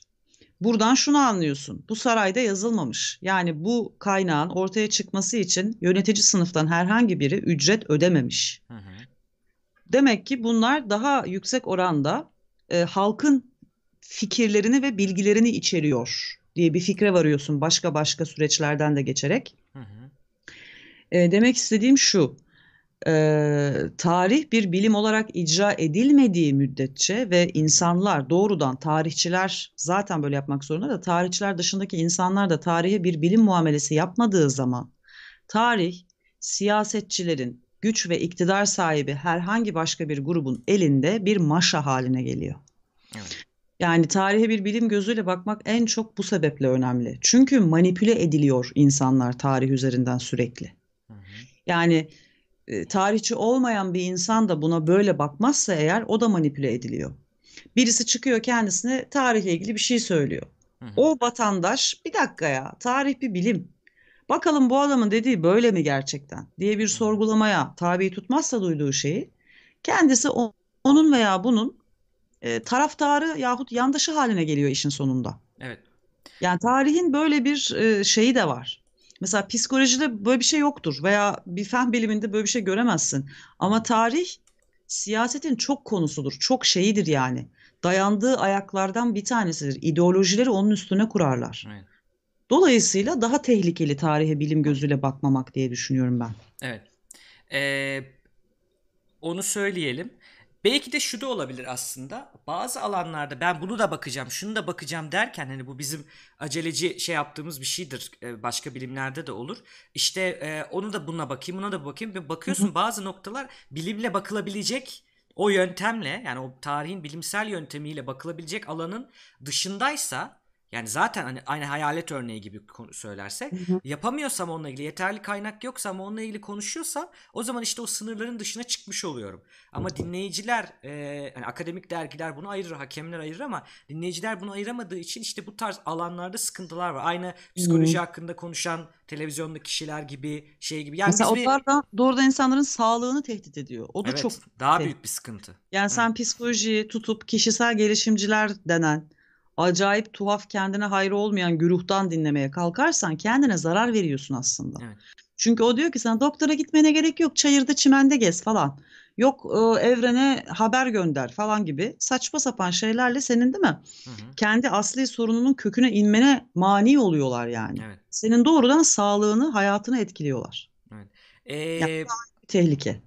Ben mesela bu yayından evvel işte soru düşünürken, araştırırken şunu fark ettim ki bilim tarihin bilimsel olarak yapılması için aslında yine interdisipliner alanlardan birinin kesinlikle psikoloji olması lazım. Çünkü adamın Bence de ama mi? bu konu çok yavaşız ya. Hmm. Çok Nasıl kötüyüz. dünyada bu durum? Yani tarihçilerle psikologlar çalışıyor mu? Çok kötüyüz. Çalışıyorlar ama bence kesinlikle şey yapmıyoruz. Yeterince faydalanmıyoruz. Ee, bir dakika. Ya insan her şeyden evvel psikolojisi olan bir varlık değil mi? Evet. Yani biz bugün mesela bir e, padişahın, bir sultanın yaşadığı devirde nasıl bir psikolojiye sahip olmuş olabileceğine dair fikir geliştiremiyoruz. Çok az. Yani bunu özel çalışmalar yapamıyoruz. Hı hı. Ee, yapmaya kalksan 40 yerden eleştiri alıyorsun. Ben kendi tezimde mesela ben kahramanlaştırma çalışıyorum aslında tema olarak çalıştığım şey heroization, kahramanlaştırma. Bunu tarih üzerinden çalışıyorum esasen. İster istemez sürekli psikolojiye doğru kayıyorum ve de kahramanlaştırma meselesiyle ilgili son dönemde özellikle Amerika'da çok sayıda çalışmanın yapıldığını fark ettim. Hı hı. Ve tezimde bunlardan yararlandım. Buna dair bir e, 3-4 sayfalık bir e, bölüm koydum teze. Bana çıkarttırdılar mesela. Beğenmediler. Ne alaka dediler. Hı Belki ben de tam doğru işleyememişimdir elbette. hı. Ama doğrudan şey dediler. Hani bunun bununla ne alakası var? Kardeşim tarihi kaynağı bir kere şöyle bir sıkıntı var. Bir, insan rasyonel düşünen bir varlık değil. Yani bunu anlıyoruz En psikoloji biliminden. En azından her zaman aynen. Dolayısıyla e, sen dolayısıyla birçok şey kararını, söylediklerini etkileyebilir. Yanlılıkların, önyargıların, içinde bulunduğun grup, dış grup, iç grup bir sürü sosyal psikoloji bence açıkça çok ilgili. Ve sen bunu bir tarihçi olarak okurken hem kendi yanlılıklarından sıyrılıp oraya nasıl objektif bakacaksın, nesnel bakacaksın. Bir bu, bir de yazan kişi acaba nesnel miydi, değil miydi, ne gibi bir psikolojiyle yazdı? Bunu nasıl yakalayacağız? Hani demin dediniz ya bu adam, yazan adam sarayı da bağlıysa tabii ki saraya aksi bir şey yaşansa da bunu belki de hiç yazmayacak. Ya da daha yanlış yazacak, farklı hatırlayacak. Bu her zaman da bu arada şey olmak zorunda değil. Bilerek yapılmak zorunda değil. Mesela biz e, yalancı hatıraları konuştuk. False memory olarak geçen bir kavram. Eski Hı hı. yayınlarda var. E, gerçekten bilmeden istemeden fark etmeden yanlış hatırlanabiliyor. Olay olduğu anda yazmıyor ki çünkü bunu. Hani bir sürü şey için içine giriyor. Dolayısıyla kesinlikle bakılması lazım. Ben hatta bazı notlar aldım oradan. Konuşmamız içerisinde şey yapmayı düşünüyorum ya. Bak burada tarihte şunu görüyoruz, burada bunu görüyoruz diye e, yapabiliriz. Ama bir ara verelim mi şöyle bir iki dakika veya size bırakayım Tamam. sözü bir çay alayım ben o da olabilir. Ya da ikimiz de Yo verebiliriz. ara verebiliriz. Ben de kediye kapıyı açarım bu Tamam. O zaman iki dakika ara veriyoruz arkadaşlar. Çok uzun Tamam. değil. E, geri geleceğiz. Evet. Evet arkadaşlar geri geldik. Kendini banla emotları dönüyor chatte. O sizin bir şey mi? Sizden Evet evet. şey gibi mi? Beni yorma kendine tokat at gibi mi o? Nasıl bir şey acaba? Bilmiyorum ama kendi kendini banla git bu chatten anlamında bir şey. Onu da çok sevdiler diye emotunu yaptırttık. Aslında güzel bir şey. Şimdi fark etmeden eee, bizim norm yaratma dediğimiz bir şey var. Sosyal psikolojide normlar birçok kuraldan çok daha güçlü. Birçok yaptırımdan. Yani o chat'in normu mesela bizde bizim chat'in normu kaynaksız bilgi vermemektir. İşte küfür Hı hı. etmemektir. Aynı sizin de öyledir büyük ihtimal. O Evet. norma sahip olunduğunda biri dışarıdan geldiğinde insanlar onu yanlışlayarak şey yapıyor ve diyor ki "Tamam, buranın kuralı budur diyor. E Çok Çünkü önemli bir. ortamın huzuru bozulsun istemiyoruz doğal olarak Tabii. yani. Belli bir seviyede ha biz de cıvıyoruz, boş yapıyoruz. Böyle baştan sona müthiş bir ciddiyetle harika entelektüel muhabbetler etmiyoruz yani. Evet. Ama ortamın huzuru bozulsun istemiyoruz tabii. Hı hı. Ee, sorular da var. Hemen onlara aslında benim çok fazla şeyim kalmadı. Ben bir tek şu şeyi soracaktım. Ee, mesela biraz da tarih psikoloji şeyini yapacağız ileride de şunu soracaktım aslında ben. Bu geçen e, çok şey oldu. Bu e, Boğaziçi Üniversitesi'nde işte e, Atatürk'le ilgili işte o devrimle ilgili vesaire laflar edildi, konuşuldu. Sizin onunla ilgili görüşünüz nedir? Onu sor istemişler. Soralım. Yani ağzımdan kötü bir laf çıkmadan yorum yapmaya çalışacağım. Gerçekten çok sinir bozucu. Hı hı. Şimdi adamı biri tarihçi falan değil. Hakikat, Bilim ve Ateizm diye bir kitap yazmış. Hakikat diyorsa zaten ben bir ünlem benim bir anten kalkıyor ama ya hakikat duyunca. Hakikat, Bilim ve Ateizm. Bazen hakikat, kadim, okey. hikmet falan onlarda şey oluyorum. Tamam yazdım böyle bir kitap. Boğaziçi İslam Araştırmaları Topluluğu diye bir topluluk, bir öğrenci topluluğuymuş. Bunu konuşmaya davet ediyor. Tamam. Okey. O adam oraya gelip diyor ki laikler diyor nereden geldiklerini bir gözden geçirelim diyor laikleri, Türkiye'nin laiklerinin diyor. Hı hı. Bunlar diyor ezanı yasakladılar diyor. Arapçayı yasakladılar diyor. Kur'an'ı yasakladılar diyor. Başörtüyü yasakladılar diyor. Allah'ın şeriatını kaldırdılar diyor. Bunlar diyor Allah dostu mudur yoksa şeytanın dostu mudur? Siz karar verin diyor. Hı hı. Oradan da birisi şeytanın dostudur diye bağırıyor. Aa ben söylemedim sen söyledin diyor. Ha ha hi hi kakara kikiri gülünüyor. Hı hı. Şimdi sen birincisi e, kimsin? Yani sen kimsin? Allah Sen Allah. bir tarihçi bakalım. değilsin zaten. Zaten Peki orada bir, falan bir şeye değilsin. gireceğim Ceren Hocam. Hadi bir şeye... tarih bile olsan diyelim. Heh, tamam. Ee, cahilsin. Ezan yasaklanmadı. Başörtü de yasaklanmadı. Kur'an da yasaklanmadı. Arapça da yasaklanmadı. Arapça yasaklandı ne demek ya? Yani o kadar cahil ki Türkler Arapça konuşuyordu Hı hı. Ama ana Harfleri mi dilleri kastediyor acaba? zannediyor geri zekalı. Yani Hı hı. sadece cahil olmakla kalmıyor. Zaten çok kötü niyetli. Hı hı. Zaten çarpık çarpık e, buradaki bir takım Atatürk ve Cumhuriyet düşmanlarının kurduğu cümleleri kuruyor adam. Sanki onların dizinin dibinde eğitim görmüşçesine. Hı hı. Bu yetmiyormuş gibi bir de cahil. Ve Kur'an yasaklandı, ezan yasaklandı, Arapça yasaklandı diyen bir cahili ondan daha cahil olan izleyici topluluğu da böyle alkışlıyor. Ne denir buna? Zaten hani daha ne diyeyim ki yani? Güzel. Ne diyeyim Tamam. daha yani? Ben şunu soruyorum. Evet, onu aslında oraya geldiniz. Asıl onu merak ediyorum. Bu anlattığı yani bunun şimdi çeşit çeşit insanla karşılaştıktan sonra bir süre sonra şey olmuyorsunuz artık böyle te- tetiklenmek daha zorlaşıyor diyeyim ama Hı. beni çok fazla tetiklemedi çünkü biliyorum böyle insanın varlığını öyle veya böyle şöyle. Ama olay şu. Burada ko- konuştuğu kısmın verdiği argümanların kaynağı var mı ya da doğru mu değil mi? Tarihsel açıdan diyorsunuz ki bunun kanıtları yok. Bu iddialar Öyle doğru şey değil. yok. Arapça yasaklandı nedir ya? Hı hı. Neye istinaden bu söyleniyor? Allah'ın şeriatı kaldırıldı lafa bak. Hı hı. Adam zaten objektif, tarafsız bir adam olsa Allah'ın şeriatı kaldırıldı falan demez. Hı. Hilafet kaldırıldı. Hilafet kaldırıldı ve yerine işte cumhuriyet kuruldu. Bunu Hı şeytan dostu olmak olarak yorumlayan bir insan bu. Hı hı. Ortada farklı fikir, muhalif düşünce falan yok. Hı hı. Ortada eee, konuk olarak geldiği ülkenin yarısından fazlasına hakaret etme var. Bu bir muhalif düşünce değil.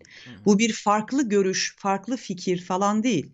Bu basbayağı cehaletten ortaya çıkmış laflar bunlar. Cahilce laflar ve de eee, çarpıtılmış laflar. Bir kesimi bir diğer kesime düşman etmek, yaşadığı ülkeye insanları adeta düşman etmek, ayrıştırmak için kullanılan laflar bunlar, cümleler bunlar. Hani mesela şöyle tarihçiler vardır. Derler ki eskiden beri işte Atatürk kendisinden başka hiç kimseye söz hakkı vermemiştir, tanımamıştır. Şunu şunu şunu hep tek başına yapmıştır. Diktatördür, bilmem nedir. Şimdi bu görüşe de ben katılmam. Fakat bu en azından bir muhalif tarih yorumudur. Hani Hı ana akım dışında Doğru düzgün söylüyor en azından. Evet yani hı. bir takım belgeyi, bilgiyi o da öyle yorumlar. Hı hı. Der ki o zamanki tek parti sistemi şöyledir, böyledir. Tamam mı? Bunun Hı hı. bilimsel teorisini yapmış, e, Cumhuriyet'in ilk yıllarını bu şekilde yorumlamış tarihçiler vardır. Hı hı. Biz bunları oturup da cahiller demeyiz. Çünkü cahilce hareket etmezler. Hı Hı. Eldeki veriye göre onlar da öyle yorumlarlar. Hı hı. Ama bu tam bir cahillik örneği yani. Tam bir cehalet örneği. Ne bilmediğini bile bilmiyor adam. Ayrıca sen kimsin? Gelmişsin benim tarihim hakkında yorum yapıyorsun yani. Hı hı. O kısım biraz atominem ama o kısımlara o kısımlara katılmıyorum ama diğer kısımlarda bahsettikleriniz tabii ki kanıtlara Ya sen dayalı ne şeyler. biliyorsun ki bu ülkenin tarihiyle ilgili hiçbir şey bilmediğin çok açık Hı hı. ve de gelmişsin laikleri böyle hedef şeytan dostu diyorsun laik kesime. Hı hı. Yani laik kesimin ciddi bir bölümünün Müslüman olduğunu da bilmiyor mesela. Öyle bir cehalet. Bu bizim kendi ülkemizde zaten rastladığımız bir cehalet. Hı hı. Ee, muhalif kesimden yahut laik kendisine laik diyen insanlardan camiye gittiğini, namaz kıldığını öğrendiği zaman şok geçiren tipler var. Hı hı. Çünkü onlar hiçbir şey bilmiyorlar o kesim hakkında. Aynı onlara benziyor adam. Evet. Şimdi orada mesela tam şeyden bahsedecektim. Çok güzel geldi. Tarihte de bu çok karşınıza çıkmış bir şeydir diye söylüyorum. Ee, bizim sosyal e, grupları ele alırken kullandığımız bazı teoriler var. Kiminin artıları var, kiminin eksileri var, kimi bugün yanlışlanmış ama birkaç farklı kavram var bugün ortak kullanılan. Bir tanesi iç grup ve dış grup. In group, out group olarak zaten. Hani İngilizcelerini veriyorum literatüre bakanlar için.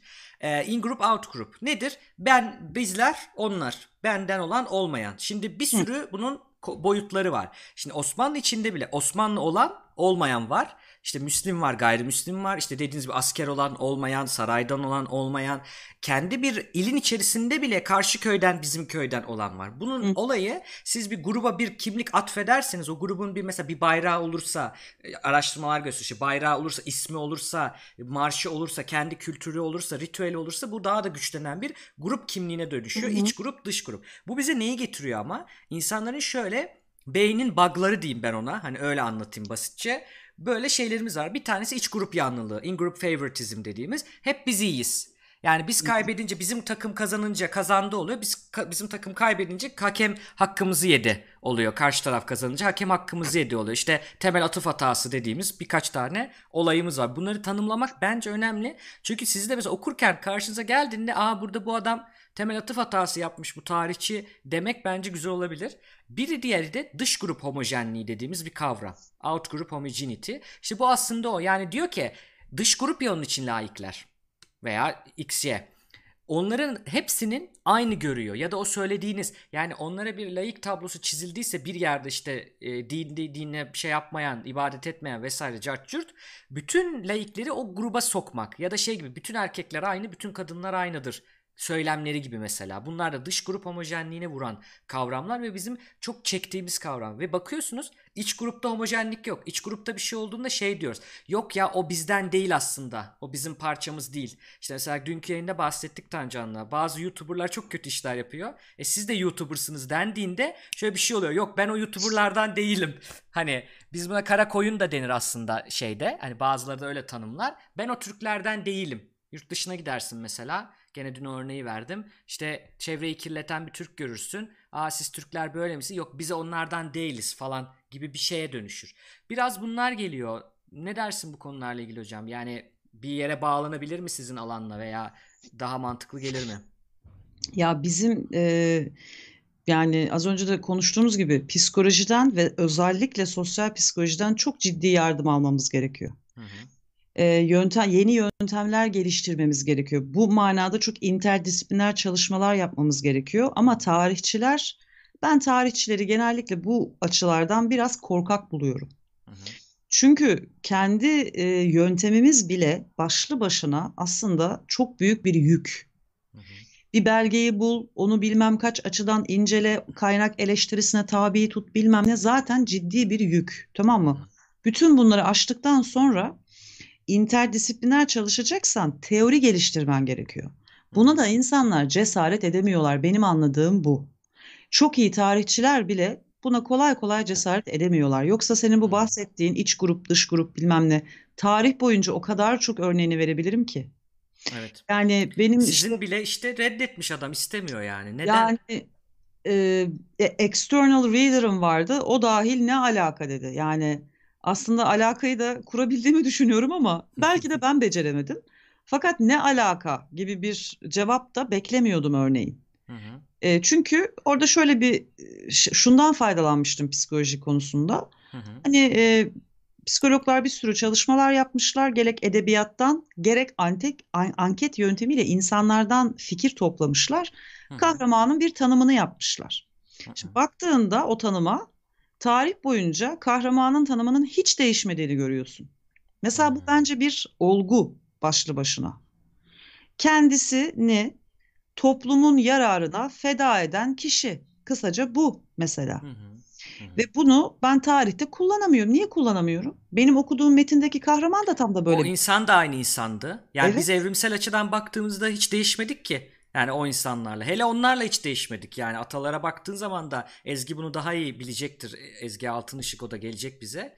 Daha iyi bilecektir. Hani oraya bir çok bilmediğim bir yere girmeyeyim ama hatırladığım kadarıyla yani o kadar az değiştik ki aynı beyin. Aynı ağlar, aynı bağlantılar. O yüzden bazen sapıtıyoruz günümüz dünyasında. yani insanın uymuyor yani. değişmiyor ve tarihi Evet. yapan önemli dinamiklerden bir tanesi insanın doğası. Hı hı. Ama biz tarihte işte o insan doğasına dair geliştiren teori teorilerden şundan bundan maalesef yeterince kesinlikle yararlanamıyoruz yani. Burada belki de işte e, o derslerin konması, bölümler arası işbirliği. Mesela biz ekonomi dersi almıştık bölümler arası işbirliği yüzünden. E, iste, sevmemiştik ama sonradan faydasını gördük. Hani bizden de oraya ders gitmişti. Belki bu yapılabilir. E, bence düzgün bir şey. Bunun dışında da mesela tarihteki savaşları vesaire açıklayan ya da e, azınlıklarla e, o bölgedeki çoğunluklar neye vurarsak vuralım bunu sayıca, paraca, güççe fark etmez.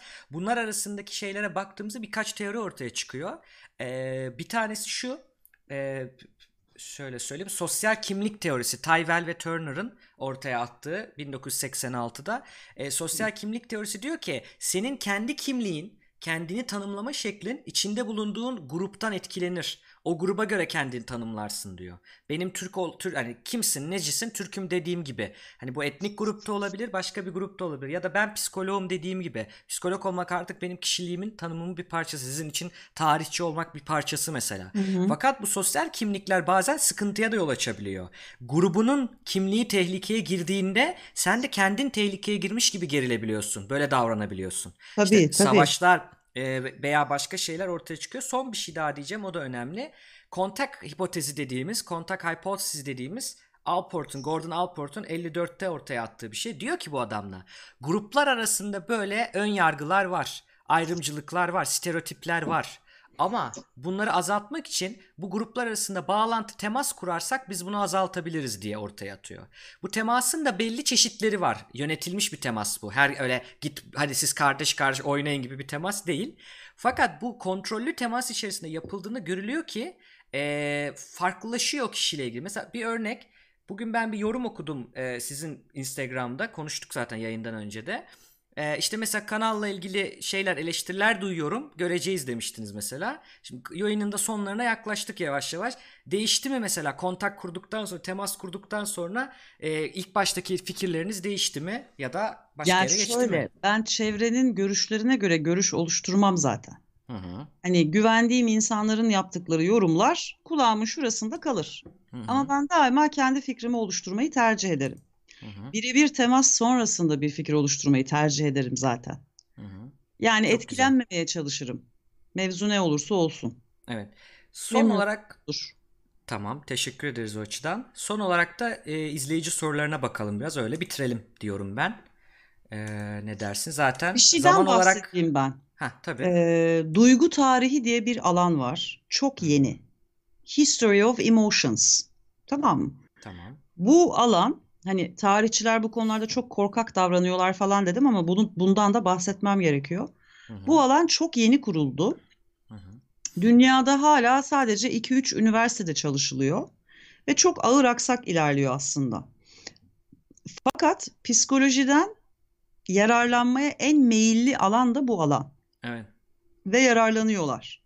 Hani ilgisini çeken arkadaşlar olur belki araştırmak isterler. History of Emotions. Bir de Yazalım. Islık Yayın Evi diye bir yayın evi e, çok önemli bu alanda çok önemli bir kitabın çevirisini yayınlamış. E, Barbara Rosenwein diye bir hanımın, e, bir hocanın Hı hı. da yazarlar arasında bulunduğu Duygu Tarihi diye bir kitap. Meraklısı arkadaşlar açıp okuyabilir. Şey- Ben de hafiften o alana doğru kaydığımı Aa, hissediyorum. süper süper. Şöyle bir şeyimiz var bizim Goodreads hesabımız var. Oraya gelen konuklarımızla listeler açıyoruz. Konukların önerdiği kitaplar orada duruyor. Şimdi ben o duygu tarihini oraya ekliyorum mesela. Başka kitap ek- öneriniz olursa oradan bakabilirler. Goodreads Yani Türkçe'de slash- başka bir yayın yok henüz. Islık. Yayın Evi de bayağı bir cesur davranmış. Tebrik ediyorum kendilerini buradan. duygu tarihi. Bakalım bulabilirsem onu ekleyeyim. Şu an çıkmadı. Belki Goodreads'e geçmemiştir. Ee, yazarı kimdi? Barbara Rosenwein. Şimdi dur nasıl yazıldığını bulayım. Bir dakika. Evet. Rosenwein ya da. Rosenwein. Şarap gibi mi Buldum. yazılıyor? Heh. Yok. Daha Almanca bir. Şuraya şey çete yazdım. Tabii. Niye çıkmadı? Ha. Başkası da yazmış. Perik, Periklesis yazmış sizin adınıza. Ha 3 dakikadan önce yazamıyormuşum çete. Okey. Neyse Bakalım. birazdan çıkar. Ee, hani meraklısı arkadaşlar bu hanımın çalışmalarını da inceleyebilirler. Bir de benim e, çok sevdiğim hoca Tiana Kristich hoca Central European University'deki Hı hı. onun e, ihtida anlatıları 15-17. yüzyıl arasında Osmanlı'da ihtida anlatıları diye bir kitabı var. E, yani giriş kitabı değil. Hı hı. Biraz tarih okuması olan arkadaşlar okuyabilir. O kitapta da e, bu duygu tarihi çalışmalarından ve Barbara Rosenwein'in çalışmalarından bir parça yararlanıyor kendisi. Ve şöyle bir teori geliş- geliştiriyor. Şey var, e, bir edebi teori vardı. Textual Communities diye. Hı hı. E, kimdi ya? Ay adamın adını asla hatırlamıyorum. Neyse. Hı hı. Ee, teori şu, ben de destanlarla ilgilendiğim için tabii bu beni çok ilgilendirmişti. Halk içinde yüksek sesle metin okuma geleneği doğuda da batıda da farklı mecralarda var. Ortaçağ Avrupa'sında dini eserler özellikle rahipler tarafından yüksek sesle halk içinde bazen rahipler içerisinde okunuyor. Hı hı. Ve de e, tabii insanların duygularına hitap eden şeyler bunlar. Ve aynı zamanda bu gruplar yani o bir e, insanın yüksek sesle metin okuduğu gruplar e, textual bir community yani bir metin ne, nasıl diyelim metin topluluğu haline geliyor. Hı. Tamam mı? Bir yani metin topluluğu diye çevirelim hadi. Tamam. Dolayısıyla bu da bir aidiyet, bir kimlik gelişmesine sebep oluyor aslında. Hı hı. Mesela e, böyle bir teori ben de faydalanıyor Tiana Kristich Hoca. Ee, Ama bu bu bir edebiyat teorisi esasen. Biraz duygu tarihine kayıyor ama orada kalıyor. Evet. Hani bunun örneğini görmek isteyen arkadaşlar olursa da Tiana Kristich'in kitap yayın evinden çıkan İhtida Anlatıları adlı eserini tavsiye ederim. Onu da ben şimdi listeye ekleyeyim. Yayından sonra da eklerim. Şöyle yapalım. Sizin o atılan kısım ya da istemedikleri kısım varsa siz de bana atarsanız ben çok merak ettim o kısmı. Ee, ben de size bir sosyal psikoloji kitabı tavsiye edeyim. Tamam. Zamanınız olduğunda bakarsanız bence e, okumalarınızı çok geliştirir. Bir yapılan bir şeyde hani saptamak, sonradan bahsetmek ise çünkü referans verebileceğiniz bir şey ya. O zaman daha kabul edebilirler belki bilmem ne şu şu referans bir daha artık kullanmam. Başımı yakmam da ileriki çalışmamda kullanırım. Bence Not bakışı bakışı çok değiştirir. Yayından sonra onları ayarlayalım, yazalım. Ee, şimdi kişilerin sorularına geçiyorum. izleyicilerin sorularına geçiyorum. Tamam, tamam okey. Tamam.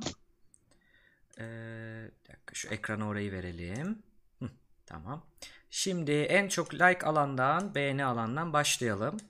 Kaan Ala sormuş. Dede Korkut destanının bir nüshası daha bulunmuş. Bilginiz varsa neler dersiniz bu konuda? Metin Ekici Hoca Türkmenistan'da bir yerden bulmuş bu kayıp e, nüshayı.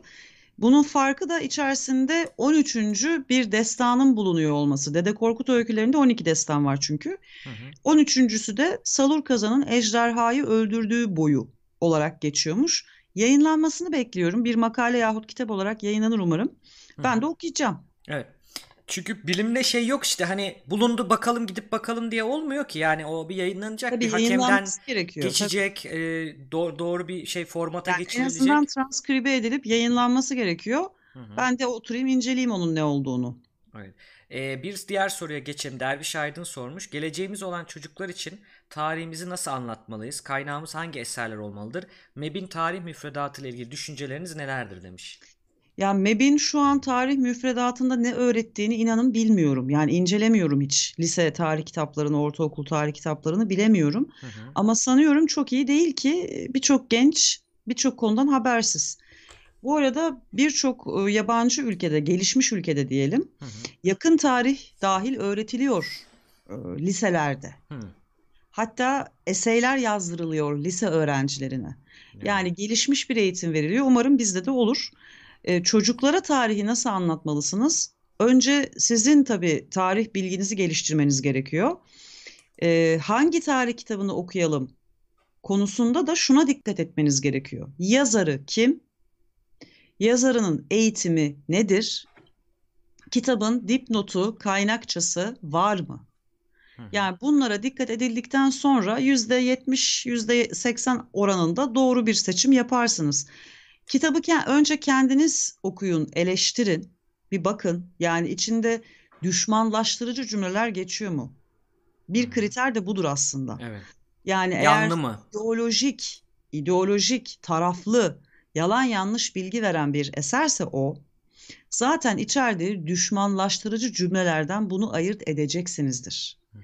Ben bunu sadece de belli bir kesim için söylemiyorum. Yani benim içinden geldiğim mahalleden çıkmış bazı yazarlar da tribünlere oynamak adına saçma sapan şeyler yazıyorlar.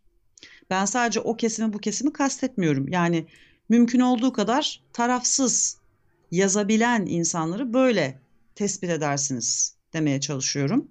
Evet. Çünkü Öyle. şey de biraz illa işte e, illa tarih mezunu olması kimdir, yazan kimdir o biraz ad hominemlere doğru ya da işte e, otorite safsatısına doğru gidebilecek bir şey.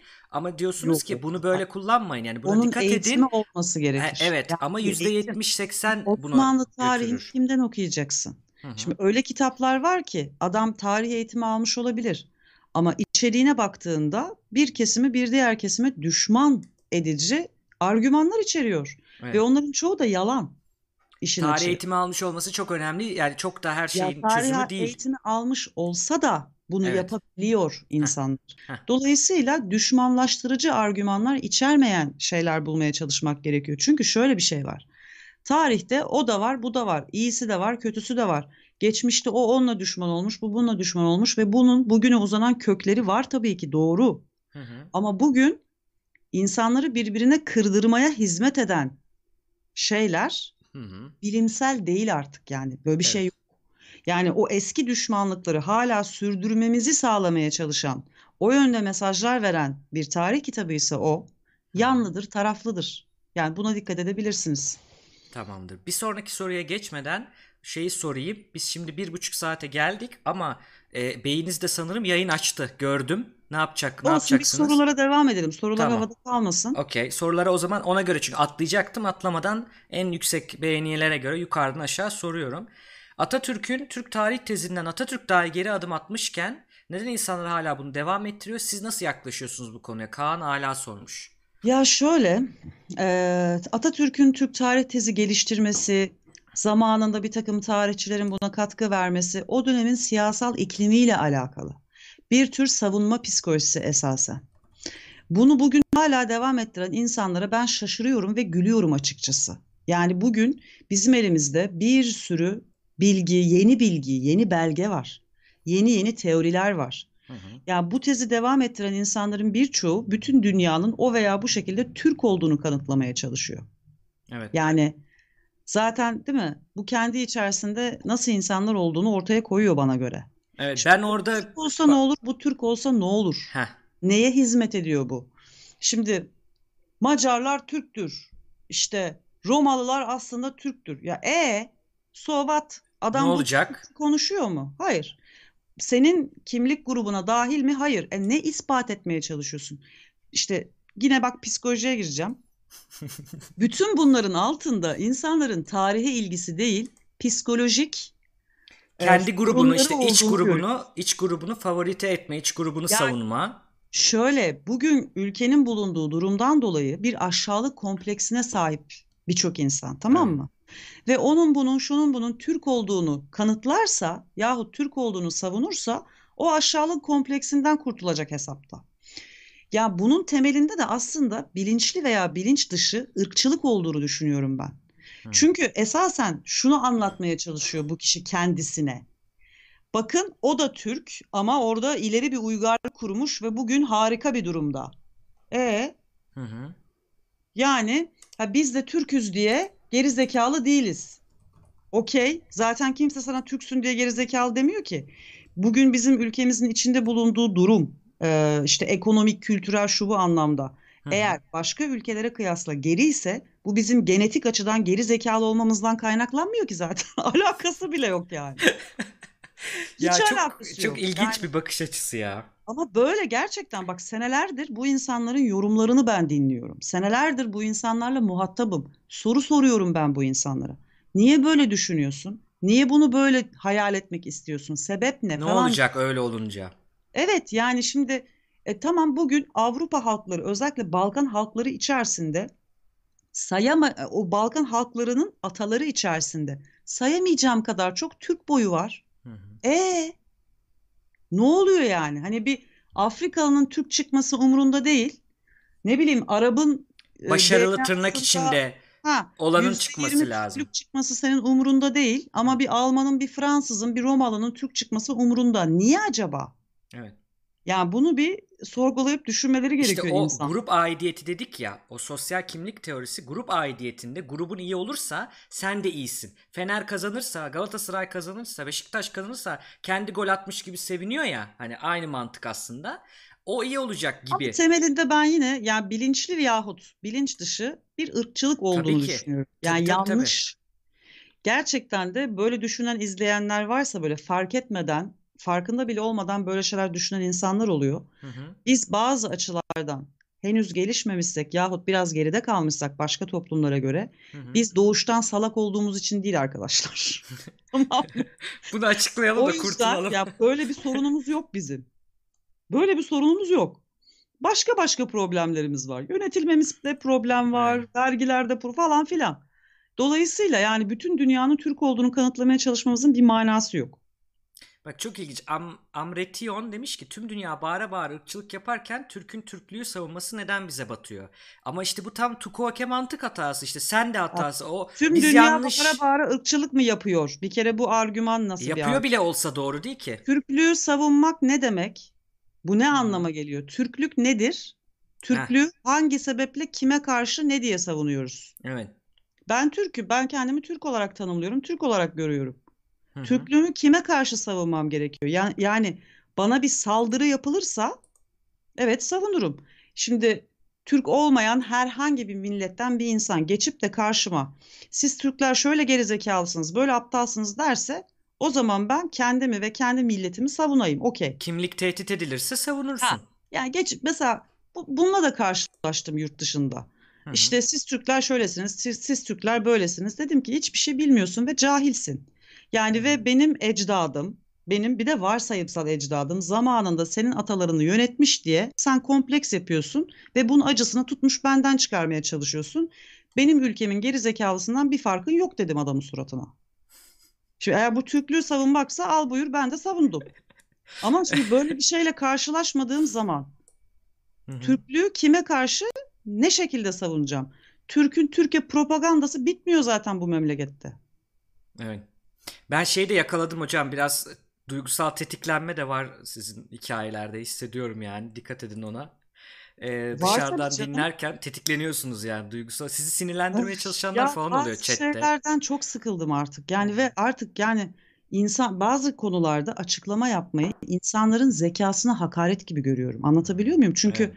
bendeki akıl sende de var. Ben seni O kendimden daha tembellik işte insan düşüneceğine. olarak görmüyorum. Yani bendeki akıl, bendeki zeka sende de mevcut. E, kullan onu yani. Ee, o sonraki soruya geçiyorum o zaman. Demiş ki "Ha, gene sinirlenecek, sinirlenecek bir şey ama hocam ben artık insanlarla Enver Paşa ve Sarıkamış'ı anlatmaktan usandım ama hala soru işaretleri var biraz. Bahsetmek ister misiniz bilmiyorum. Uzun olursa geçelim derseniz geçebiliriz de. Enver Paşa ve Sarıkamış'ı anlat ya kim niye soruyor ne sebeple anlatmaktan usanmış onu anlayamadım.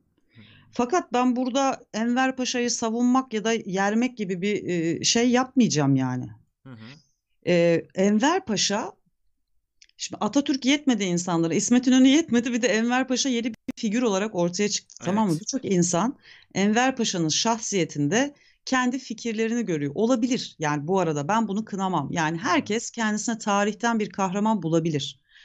Ee, yani kahramanlaştırmak aslında çok da iyi bir şey değil ama bu insan doğasına var ya, var yani. Bunu engelleyemiyorsun. Olabilir.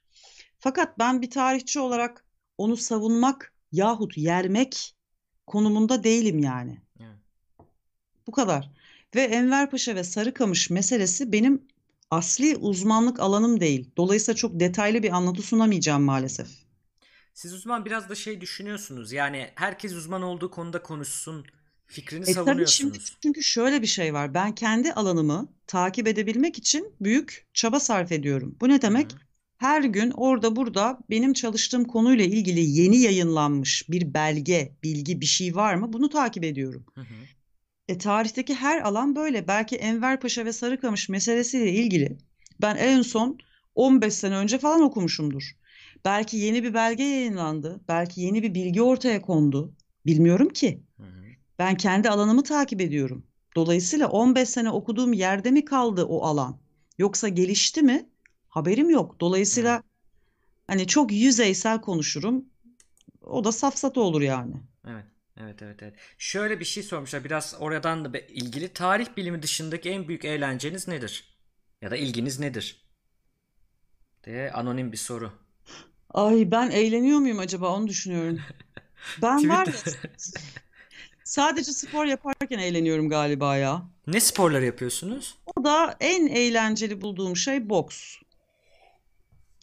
Yani işte Güzel. burada yakınlarda bir spor salonu var. Onun fitness'ına yazılmıştım. Boksa devam edemedim bir süre. Hı hı. Budapeşte'den döndükten sonra acayip sıkıldım. Yürüyüş bandında yürü, ağırlık çalış bilmem ne.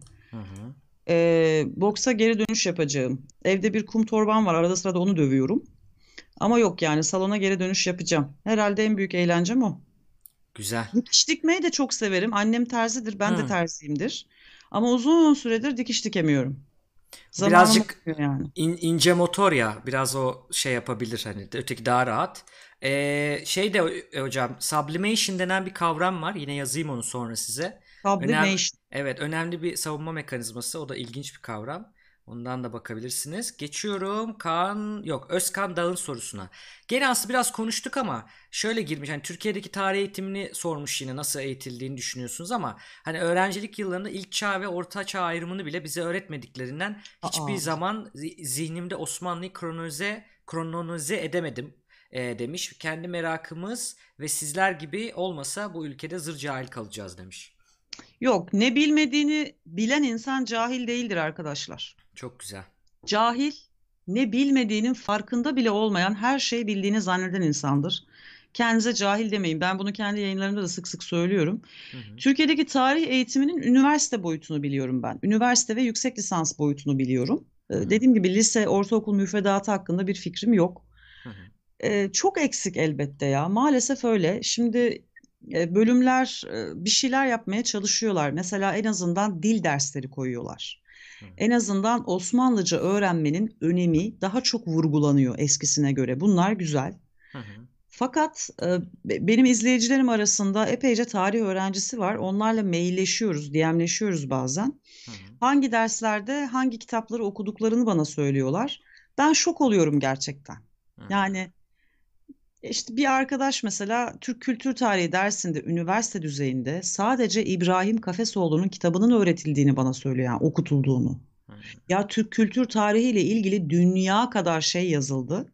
Hadi herkes İngilizce okuyamıyor, dünya kadar da şey çevrildi. İbrahim Kafesoğlu lise tarih kitabı yazan bir adam. Yani onun yazdıklarının üstüne bin tane şey konuldu. Ya üniversitede bu kitabın sadece okutulması skandal bana göre. Yani gerçekten skandal. Ee, ya okul ne kadar iyiyse, ne kadar yüksek puanlıysa valla eğitimi de o derece daha iyi oluyor. Hı hı. Ama en iyi tarih bölümünün bile çok fazla eksiği var. Yani Hı hı. ismini vermek istemediğim çok yüksek puanlı bir üniversitede e, tarih bölümünde Osmanlıca dersleri az ya. Avrupa tarihi dersleri daha fazla. erken dönem Osmanlı tarihi dersleri daha az. Evet. Bu çok acayip bir şey. Ha benim okuduğum bölümde de Hacettepe'de de Avrupa tarihi derslerimiz azdı. O da büyük hı. eksiklik. Ama tam tersi de büyük eksiklik. Evet işte o e, bunda da bu var ya zaten bize bir eleştiri geldiğinde sen de bunu böyle yapıyorsun demek zaten hani o safsataya düşmeden orada da o eksik burada da bu eksik ikisi de yanlış E, olabilir. tabii tabii. Tabii tabii. ki. Zaten E, bence tarih öğrencilerine ya tarihle edebiyatın ayrılmaması gerektiğini düşünüyorum ben. Tarih öğrencilerinin özellikle Türk Dili ve Edebiyatı öğrencilerinin alma hakkı olan Türk lehçeleri derslerini alabilmeleri gerektiğini düşünüyorum. Bir Çağatayca, bir Kazakça, işte diğer diller bunları en azından seçmeli olarak alabiliyor olmamız gerekiyor. Yani bence aynı fakülte bünyesinde olması gerekiyor bunların. hı hı. Çünkü biz e, tarih bölümlerinde dil konusunda yeterince eğitilmiyoruz kesinlikle. Ama eski metinlerle çalışıyoruz. E ben dil konusunda yeterince eğitim almazsam eski metni nasıl anlayacağım? Ben bir Dede Korkut'u anlayabilmek için, çalıştığım Saltıkname'yi anlayabilmek için e, Türk Dil Edebiyatı öğrencilerinin okuduğu kitapları okudum yahu. Edebi sanatları anlayacak. Orada bir adam edebi sanat mı yapıyor? Gerçekten? Literal mı yazıyor yoksa bir sanat mı Tabii, yapıyor? Bir de tabii, onu tabii, yanlış tabii. anlama var yani. Aynen öyle. Bu konularda kendini geliştirmek zorunda kalıyorsun. Ama o kadar temel bir gereklilik ki bu. Hı hı. Lisansta bize verilmesi gereken bir şey. Evet. Yani. Bir başka soru, anonim bir soru. Ne kadar çalışma olursa olsun, ne kadar güvenilir kaynaklar, bilince elden kaynaklar olursa olsun, söz konusu tarih olunca en eski olaylarda bile %0.01 bile olsa şüphe payı var mıdır? Olması normal Elbette. midir? Hı hı. Elbette vardır. Daha yüksek oranda şüphe payı vardır. Olması da gayet normaldir. Evet. Tabii ki vardır. Her zaman. Arkadaşlar sosyal bilimlerde e, yani %0.01 zaten beklediğimiz bir şeydir yani hani iyidir yani onu alırsan öp başına koy tabii diyebileceğimiz. öyle bir orana kimse erişemiyor zaten. Tabii. Çok zor. Aynen. Yakın tarihte biraz daha o oran düşebiliyor. Hı hı. Yakın tarih daha çok belge var. Daha açık ve net bir şekilde yazılmış. Bazen görüntüler var. Evet. Dış kaynaklar var. Mesela Kurtuluş Savaşı dönemiyle alakalı milli mücadeleyle ilgili hem bizim kaynaklarımız var, hem İngiliz belgeleri var, hem Fransız belgeleri var. Daha çok kaynak var. Dolayısıyla karşılaştırmalı çalışmalar daha rahat yapılıyor. Evet. Ama daha eski dönemler için bu çok daha zor. Örneğin. Evet. Zamanın lineerliği ile ilgili bir soru var. Sorayım mı? Bir şey söylemek ister Sor misiniz? bakayım anlayabileceğim bir Diyor şeyse ki zaman lineer değilse tarih boş olmuyor mu hocam diyor. O ne demek ya? Yani zaman e, şimdi circular zaman falan da diyorlar ya zaman böyle düz bir ok şeklinde ilerlemiyor olabilir. Bu bizim algımız olabilir. Tarih boş Evet. olmuyor mu? Tarihin boş Diyor. olup olmamasıyla ne alakası var ki bunun? İşte. Arada bir bağlantı kuramadım ben. Bir başka soruya geçiyorum o zaman. Bir vatandaşın bilinçli bir vatandaş olması ve güncel meselelerle daha oturaklı yorum yapabilmesi için asgari olarak ne kadar geniş bir coğrafya ve zamanın tarihini bilmelidir? Türkiye üzerinden anlatılmasını rica ederim diye bir soru gelmiş. Bilinçli bir vatandaş olması güncel meselelerde daha oturaklı yorum yapabilmesi için. Bence bunun için tek gerekli olan şey cebinize bakın arkadaşlar. Cebinizde ne kadar para var? Bir yönetilen olarak sizden ne kadar vergi alınıyor, cebinizde kaç lira kalıyor? Bence önce buna bakın. En doğru yorum bundan yapılır. Hı hı. Yani bugünkü e, düşüncelerinizi oluşturmak için hani yaşadığınız ülkeye dair yönetim sisteminden memnun musunuz, değil misiniz? Bu gibi fikirler geliştirecekseniz bugünkü durumunuza bakmanız yeterli. Bundan 100 sene öncesine bakmak zorunda değilsiniz yani. Hı hı. Ha, siyasal akımları daha iyi anlayayım. Efendim, e, ülkenin geçmişine dair daha fazla fikrim olsun diyorsanız Osmanlı'nın kuruluşundan itibaren okumaya başlayın. Evet. Halil İnalcık hocanın Devleti Aliyesi'yle başlayın. O seriyle başlayın. Sorgulayarak ama değil mi? Yani Ay, Halil elbette, İnalcı'yı da okurken. Ha, onu Tabii herkes herkes. ben tabii bizim bildiğimiz şeyler ama gene izleyiciler için bazı şeyleri tekrar ediyorum. Hani kusura bakmayın. Yok Ba-. Arada böyle hani şey hani onu söylemek gerekiyor. Peki devam bir sorusu galiba iki demiş çünkü. Ben oraya bağlıyorum onu. Tarihin teori kullanmaya başladığı alanlarda manipülasyon aracı olarak kullanılıp toplumun yeni gerçekliği haline gelmesini nasıl değerlendiriyorsunuz demiş. Herhalde bir tarih te- tarihteki bilgilerle yeni bir şey yani tarih kullanarak siyasetin malzeme yapılması tarihin herhalde onu Tarihin kastediyor. teorilerden yararlandığı yahut tarihçilerin teori geliştirdiği bütün alanlarda manipülasyon yok. Hı. Dolayısıyla ben şu soruyu şöyle alıyorum. E, tarihin toplumu e, şekillendirmekte nasıl bir manipülatif araç olarak kullanıldığı Evet, sorusu. Bence de. Sanıyorum bundan bahsediyor. E zaten bundan ben çok yakındım yani ilk bölümde de. Hı hı. E, vatandaşın kendisi tarihi bir bilim olarak görmezse, tamam mı? Hı hı. Tarih sonuçta bir bilimdir. Onun ağzından, bunun burnundan öğrenilmez. Açıp okunur. Bu da bir bilimdir. Hı hı. Aynı biyoloji gibi, aynı fizik gibi bunun da kendince bir yöntemi vardır. Bunu vatandaş kendisi bilmezse onun bunun ağzından çıkan tarih bilgisine göre fi- fikrini, düşüncesini şekillendiriyor. Yani ve de yöneticilerin ağzı torba değil, büzemiyoruz. Onlar her zaman tarihten konuşacaklar. Onlar her zaman kendilerini haklı ve meşru göstermek için tarihi kullanmışlardır ve kullanacaklardır. Önemli olan vatandaşın o yemlere gelmemesidir. Hı hı. Yani birbirimize düşman olmamaktır. Evet. Çünkü bunu engelleyemeyiz. Bunu her zaman yaptılar, her zaman yapacaklar. Onların bunu yapmasına akademisyenler de yardımcı olacak. Oluyorlar, geçmişte oldular, bugün oluyorlar, ileride de olacaklar. Bu her zaman böyle. Evet. Önemli olan vatandaş bunu yemeyecek. Bence çok güzel söylediniz.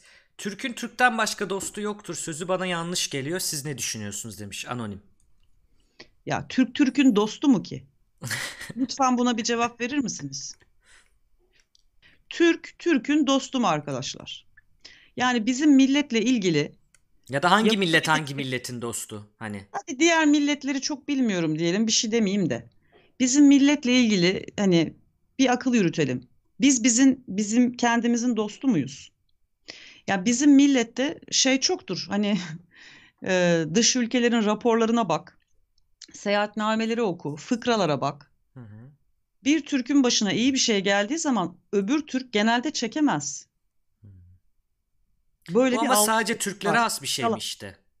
Bilmiyorum. Hı. Ama bizim için böyle bir şey geçerli. Hı hı. Şimdi e, bu çok kabaca tabii bir tabir. Tabii. Bunun köküne baktığın zaman hiçbir zaman zenginleşmesine müsaade edilmeyen vatandaşlar görüyorsun. Her zaman cebindeki paranın son kuruşuna kadar harcayarak anca hayatta kalabilen insanlar görüyorsun. Hani bu sosyal ve ekonomik, her şeyden evvel ekonomik yapımızla ve geçmişimizle ilgili yani. Her zaman çok yoksul bırakılmış insanlarız biz esasen. Bence biraz bundan kaynaklanıyor. Ama hadi gelin düşünelim. Türk Türk'ün dostu mu? Biz birbirimizin gerçekten dostu olabiliyor muyuz? Bunun dışında dış politika eğer söz konusuysa kimse kimsenin dostu falan değil zaten. Herkes kendi ülkesinin çıkarlarını öncelikli görmek ve savunmak mecburiyetinde yani. Yoksa kurtlar sofrasında yem oluyorsun. Hani. Ama Evet. mesela Türk Türk'ün Türk'ün Türk'ten başka dostu yoktur. Kazaklar bizim çok mu dostumuz? Ne bileyim. Türkmenler bizim çok mu dostumuz? Ne yapıyoruz ki? Yani veya dostluk ne demek? Bize bedava doğal gaz mı vermeleri gerekiyor dostlar? Ne yapmaları Evet. gerekiyor? Nasıl Yani tanımlıyorsun bize bunu? dost olduklarını kanıtlamaları için bu insanların ne yapmaları gerekiyor yani? Hı. E, Daha gerçekçi düşünmek lazım ya. Evet. Ayakları yere basan şekilde düşünmek gerekiyor. Bir diğer anonim soru, e, bilmiyorum bilginiz var mı uzmanlığınız mı? Ermeni soykırımı hakkında dünyanın bu tutumuna ya da işte Ermeni soykırımı hakkında ad hominem yapmadan nasıl bir cevap verebilirler demiş.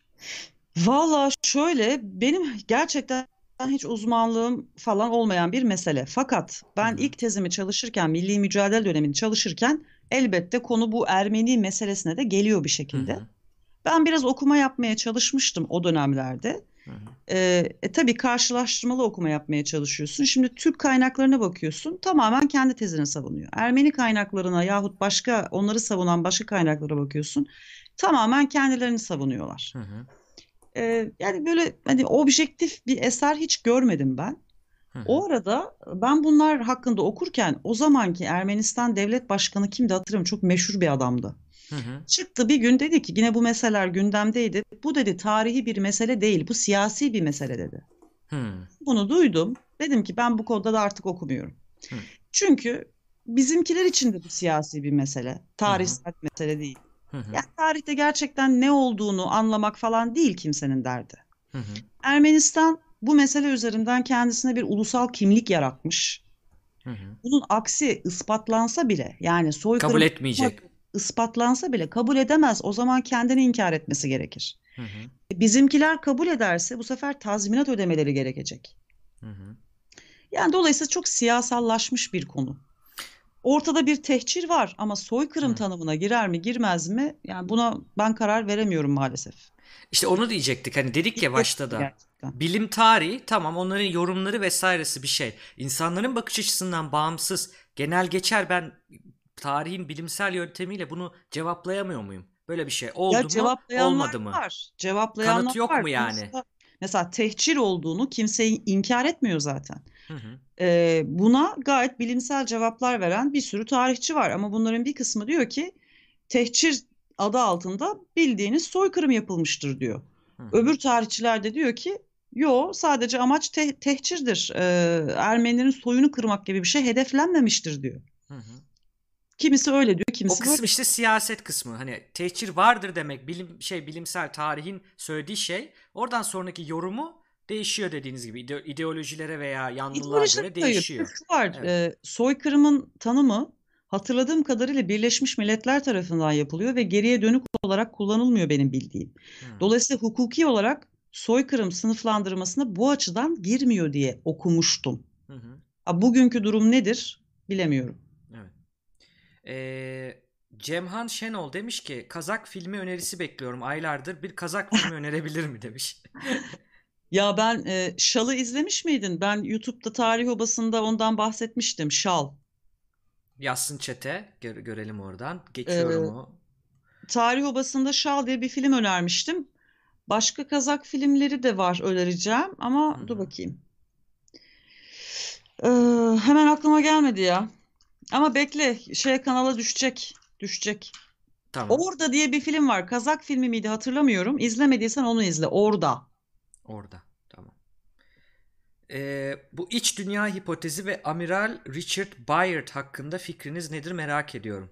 Amiral Richard Bayard kim? Hiçbir şey hatırlamıyorum. Hiç öyle bir isim hatırlamıyorum. Ben de onu şey yapamadım. İç dünya hipotezi. Amiral Richard Bayard. İlginç. Dünyanın içinde başka bir dünya mı varmış?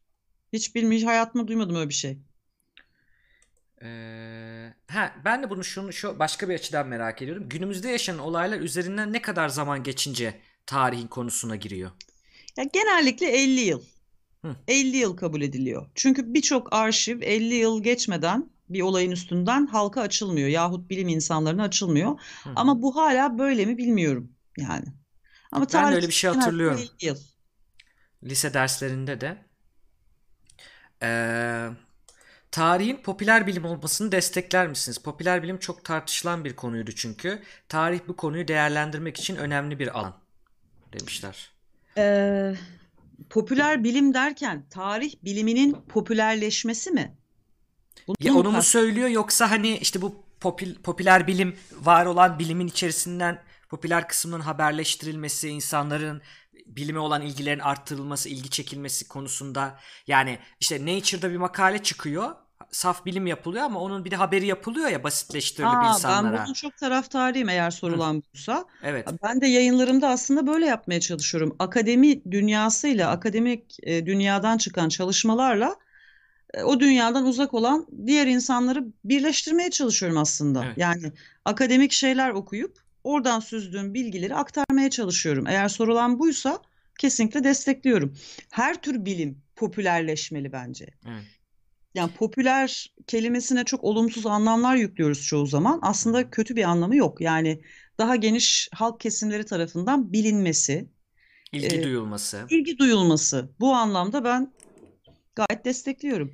Ee, biz de aynı şekilde aslında hani o en başta bahsettiğim akademiyle yani makalelerle asıl bilimle halk arasında bir biz de varız o halkın içinde tabii. Tabii, Aramızda bir şey yapmak yani bir bağ kurmak e, anlaşılır bir şekilde Ya ben işte mesela senelerdir şey istiyorum ya. Hı. Fiziği, fiziği, dümdüz fiziği. Hı hı. Bana popüler, benim anlayabileceğim bir dilde anlatan bir mecra olsun istiyorum. Fizik biz yapıyoruz biliyor musunuz? yapıyor musun? Yani Reklam gibi oldu ama. Ya bir ara bir şeyler okurken şunu fark etmiştim. Ya fizik bilmezsen dünyayı katiyen anlayamıyorsun. Böyle bir aydınlanma geldi bana. Bir bilim Sonra açıp insanının ne yapacağım? Fizik mi o? Lise fizik kitabını bulsam falan oldum yani.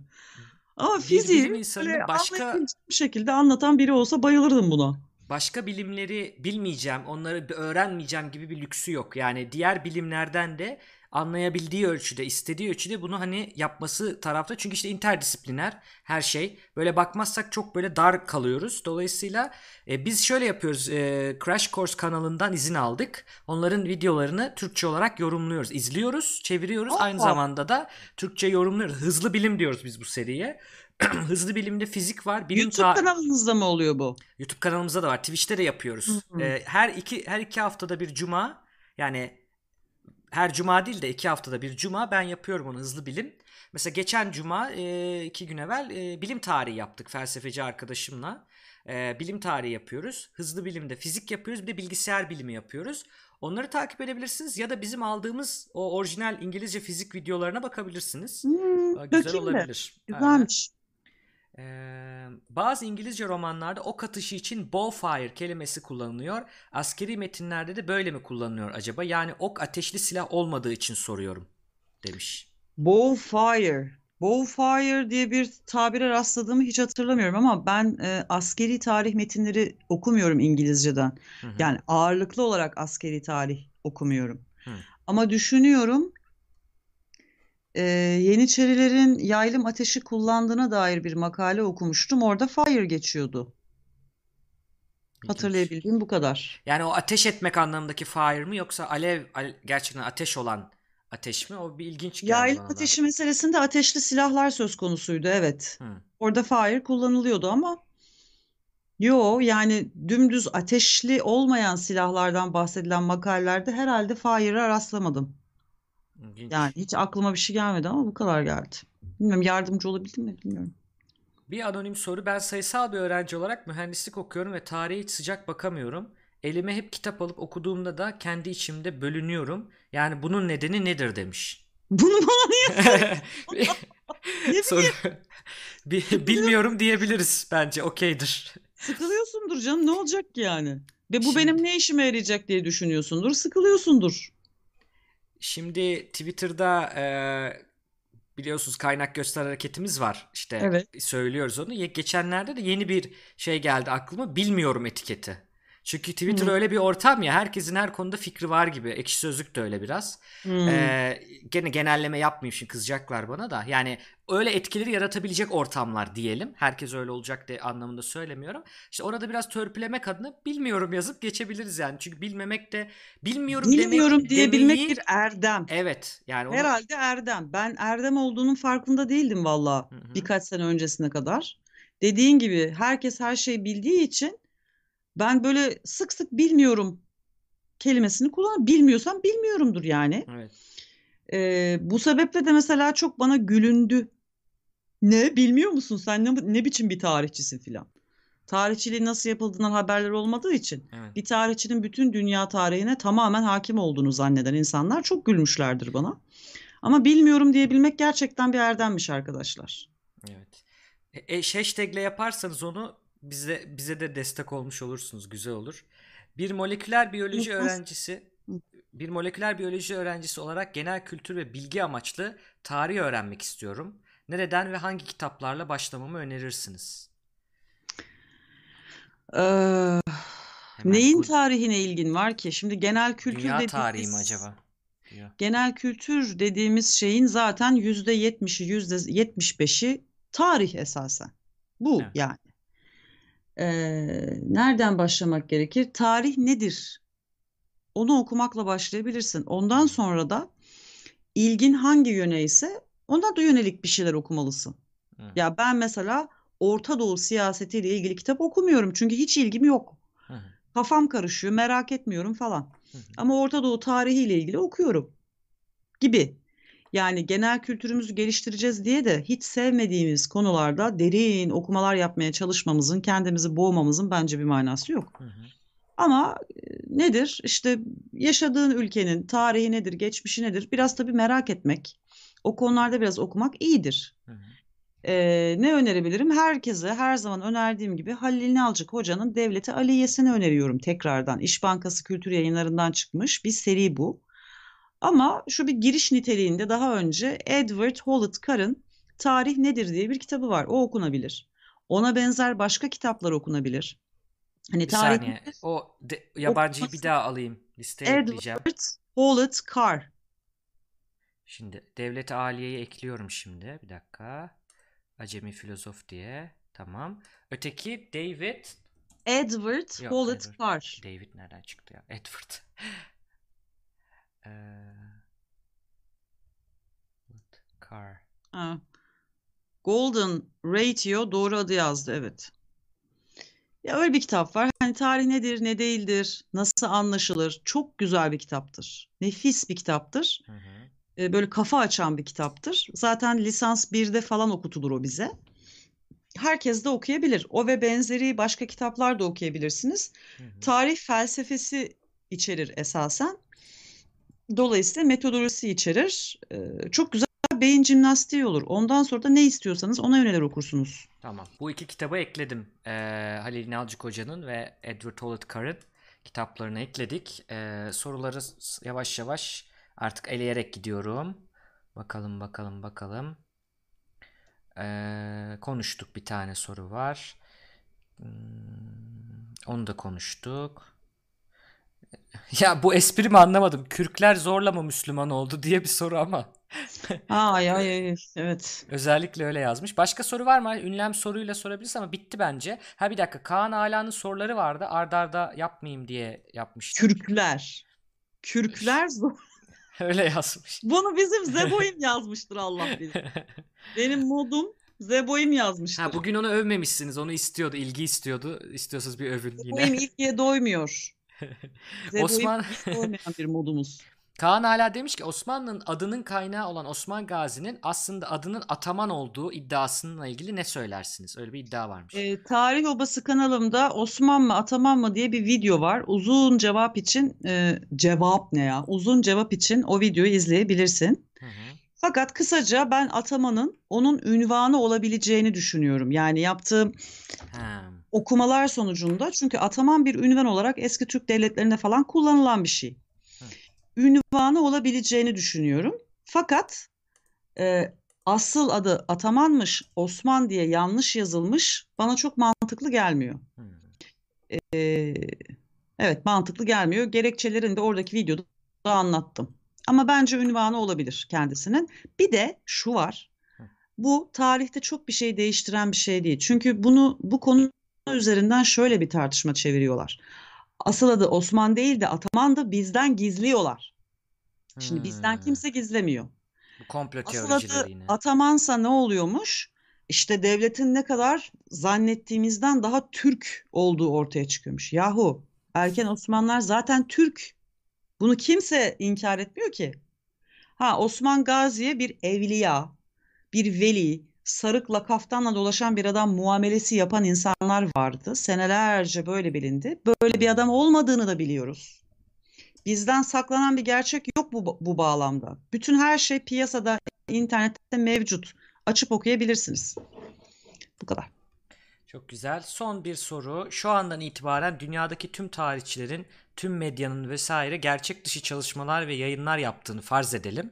Bir süre sonra yanlışlar doğru olarak kabul görür mü? Aslında başta biraz Elbette. bundan bahsettik. Evet. Zaten böyle oluyor ki şimdi tüm dünyadaki tüm tarihçiler, tüm medya gerçek dışı yayınlar yapmasa da zaten yanlış bir sürü bilgi doğru olarak kabul görüyor zaten. Değil mi? Yani bunun üçte biri oranında yani yanlış şeylerin doğru olarak kabul edilmesi için bütün dünyanın buna uğraşması gerekmiyor. Buna hiç gerek yok maalesef. Bugün biz zaten tarihçilikte e, doğru bilinen yanlışlar üzerine de çalışıyoruz. Bu, bu alanları da genişletiyoruz. Bir Ee, sürü e, yani doğru zannettiğimiz yanlış var zaten. Çok doğru. Ve e, doğruluk sonrası çağ, post-truth Hmm. dönemi diye hatırlanacak bir yerdeyiz aslında. Çok da sıkıntı yaratıcı bir şey. Ee, bakalım bir iki soru eklenen yok. Bakıyorum.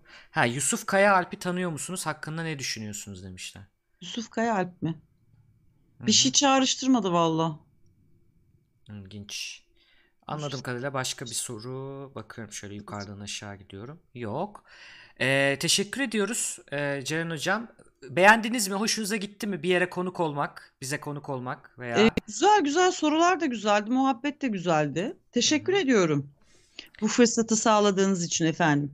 Biz teşekkür ederiz geldiğiniz için. Hani çünkü gelmeyebilirdiniz hiç cevap atmayıp falan öyle yapan konuklar da var çünkü konuk adayları.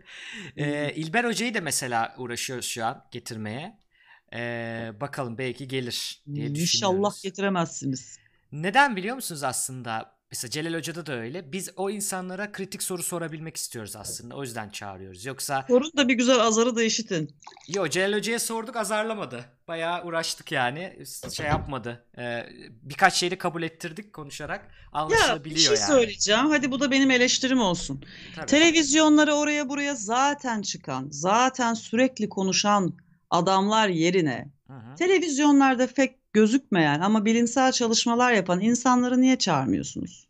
Çağırıyoruz. Sadece sadece ünlüleri çağırmıyoruz ki. Yani onları çağırınca ne oluyor? Onlar zaten 7-24 her yerde vır vır konuşuyorlar. Hı hı. Ama işte onlara öyle soru sorulmuyor. Ya da bu şekilde konuşmuyorlar. Amacımız o. Ama biz onu eşit görüyoruz. Yani dediğiniz gibi tanınmayan eee, veya daha az bilinen bilim insanlarını hep almaya çalışıyoruz. Aldık da Tevfik kadar. Uyarı galiba değil mi? Tevfik hı. Uyarı mesela konuk etmişsiniz. Evet. E ne güzel abicim. O Evet. adamın ana akım medyaya çıkması çok zordur. Hı hı. O adamı bur- burada konuk etmek bence çok güzel bir şey. Yani insanlara ulaştırabilmek bence çok hoş. Hı hı. Eski yayınları zaten şey yaparsanız hani var orada arada. Ara, ünlüler de var, ünsüzler de ona dikkat ediyoruz. Ee, onu söylemiş olayım. Bir de biz konuk nasıl alıyoruz onu da bir söyleyelim. Çünkü geçenlerde bir şey oldu. Ee, şöyle arkadaşlar konuk seçerken biz öncelikle bilim alanı içine girer mi girmez mi gibi ilk ona bir bakıyoruz. Yani bu şunlar için şu tarz konuklar için. İşte bir konuda kitapları var söylüyor bir şeyler ama işte eğitimi var mı bu konuda? İşte bu konuda bir bilimsel çalışması var mı? Yoksa mesela tarih konusunda özellikle işte tarihçiyim diye geçinip de biliyor işte Ce- Ceren Hoca da söyledi. Böyle insanlar var. Onları o bir, bir oradan bir ayırıyoruz. Onun dışında özellikle fazla bir siyasi söylemi varsa bizim alanımız olmadığı için onu ayırıyoruz. E, onun dışında herkes gelip konuşabiliyor. E, işte mesela bazen de şimdi diyeceksiniz ki işte demin de dedim ya Tancan bilim insanı mı? Hani değil. İşte Hamdi Kellecioğlu bilim insanı mı? Değil. Murat Gamsız bilim insanı mı? Değil. Ama bildikleri, tekniğini bildikleri, bize öğretebilecekleri, eğitebilecekleri bir konu var. Konuşabileceğimiz bir konu var. Onları da yine alıyoruz. Yani öyle çok da böyle keskin işte bir bilim bilim perestlik diyorlar yani böyle bilim perestlik bir kafa da yok onu da söyleyelim. Aklınıza konuk önerileri geliyorsa aşağıdan bize yazabilirsiniz. Orada form var kimi almamızı istiyorsanız. Onları yazabilirsiniz değerlendiririz. Ceren Hoca da e, bu şey açısından zaten hani seçilip Ya bilim şekilde herkesle düşünülüp geldi. Herkesle konuşulabilir. Evet. İlla bilim insanı olmak zorunda değil. Hatta bazen bilimle uğraşmayan yahut senin alanının tamamen dışında bir insanla konuşmak çok keyifli oluyor. Hı hı. Çünkü sana hiç beklemediğin sorular soruyor, seni hiç düşünmediğin yönler, yönlerde düşünmeye sevk ediyor falan. O da gayet güzel oluyor. Evet. Çok teşekkür ederiz. Buradan bir yere raid yapalım. Bence öyle kapatalım. Ee, baskın yapalım. Kimler var arkadaş? Kime raid yapalım? Kim açık şu anda? Tancan'a çıkmış, Tancan olabilir. Tancan'a yapalım. Tamam. Hemen yazıyorum. Sungur Kendinize Bey'e çok iyi. Sungur Bey olabilir. Tamam. Bilmiyorum siz seçin. Konuğumuza Siz seçin, bırakalım. izleyici seçsin. Bende Tancan açık gözüküyor. Hı Başka hı. Can Sungur diyorlar. Kimi istiyorsa. Halk kimi istiyorsa. CS çok dendi. Tancan'la Oyları dendi. sayalım. Birkaç defa sayalım. ya CS hocanın izlenmekle ilgili problemi çok yok bence izleyicisi ama Tancan'a mı Evet, yollasak Destek hani? atacaksak Tancan'a gönderelim. Evet, evet bence öyle yapalım arkadaşlar. Ee, bu arada e, Can Sungur hocamızın da bazı yani görüşlerini merak ediyorum. Sizin üzerinizden çünkü biz ulaşamadık maille kendisine. Sizin üzerinizden söylemiş olayım. Belki e, İleteyim. iletirsiniz. Çok teşekkürler. Raid yapıyorum arkadaşlar. Tancan'a gidiyoruz. Kendinize çok iyi bakın. Teşekkürler tekrar geldiğiniz için. Ben teşekkür ediyorum. Herkese de öpücükler. Buralarda bizi izleyen, bizle olan herkese çok çok öpücükler. Umarım iyi, tatlı bir sohbet olmuştur umuyorum. Ben çok zevk aldım. Çok da şey öğrendim. Güzel oldu bence. Bakalım inşallah insanlar da öyle düşünüyordur. Haydi toplanın toplanın basacağım birazdan. 115 kişi var. Şöyle bir dolsun. Basıyorum, rate'liyorum. Ee, Raid yapmayı biliyor musunuz hocam? Ee, şey slash rate. Bir de acemiyim diyorsunuz ya. Hepsini biliyorsunuz. Aa onları öğrendik canım. Biraz zor yoldan öğrendim. Uzun sürede öğrendim ama öğrendim yani. Evet, basıyorum. Kendinize iyi bakın. Tancan'a bizden selam söyleyin. Hoşça kalın. Görüşürüz.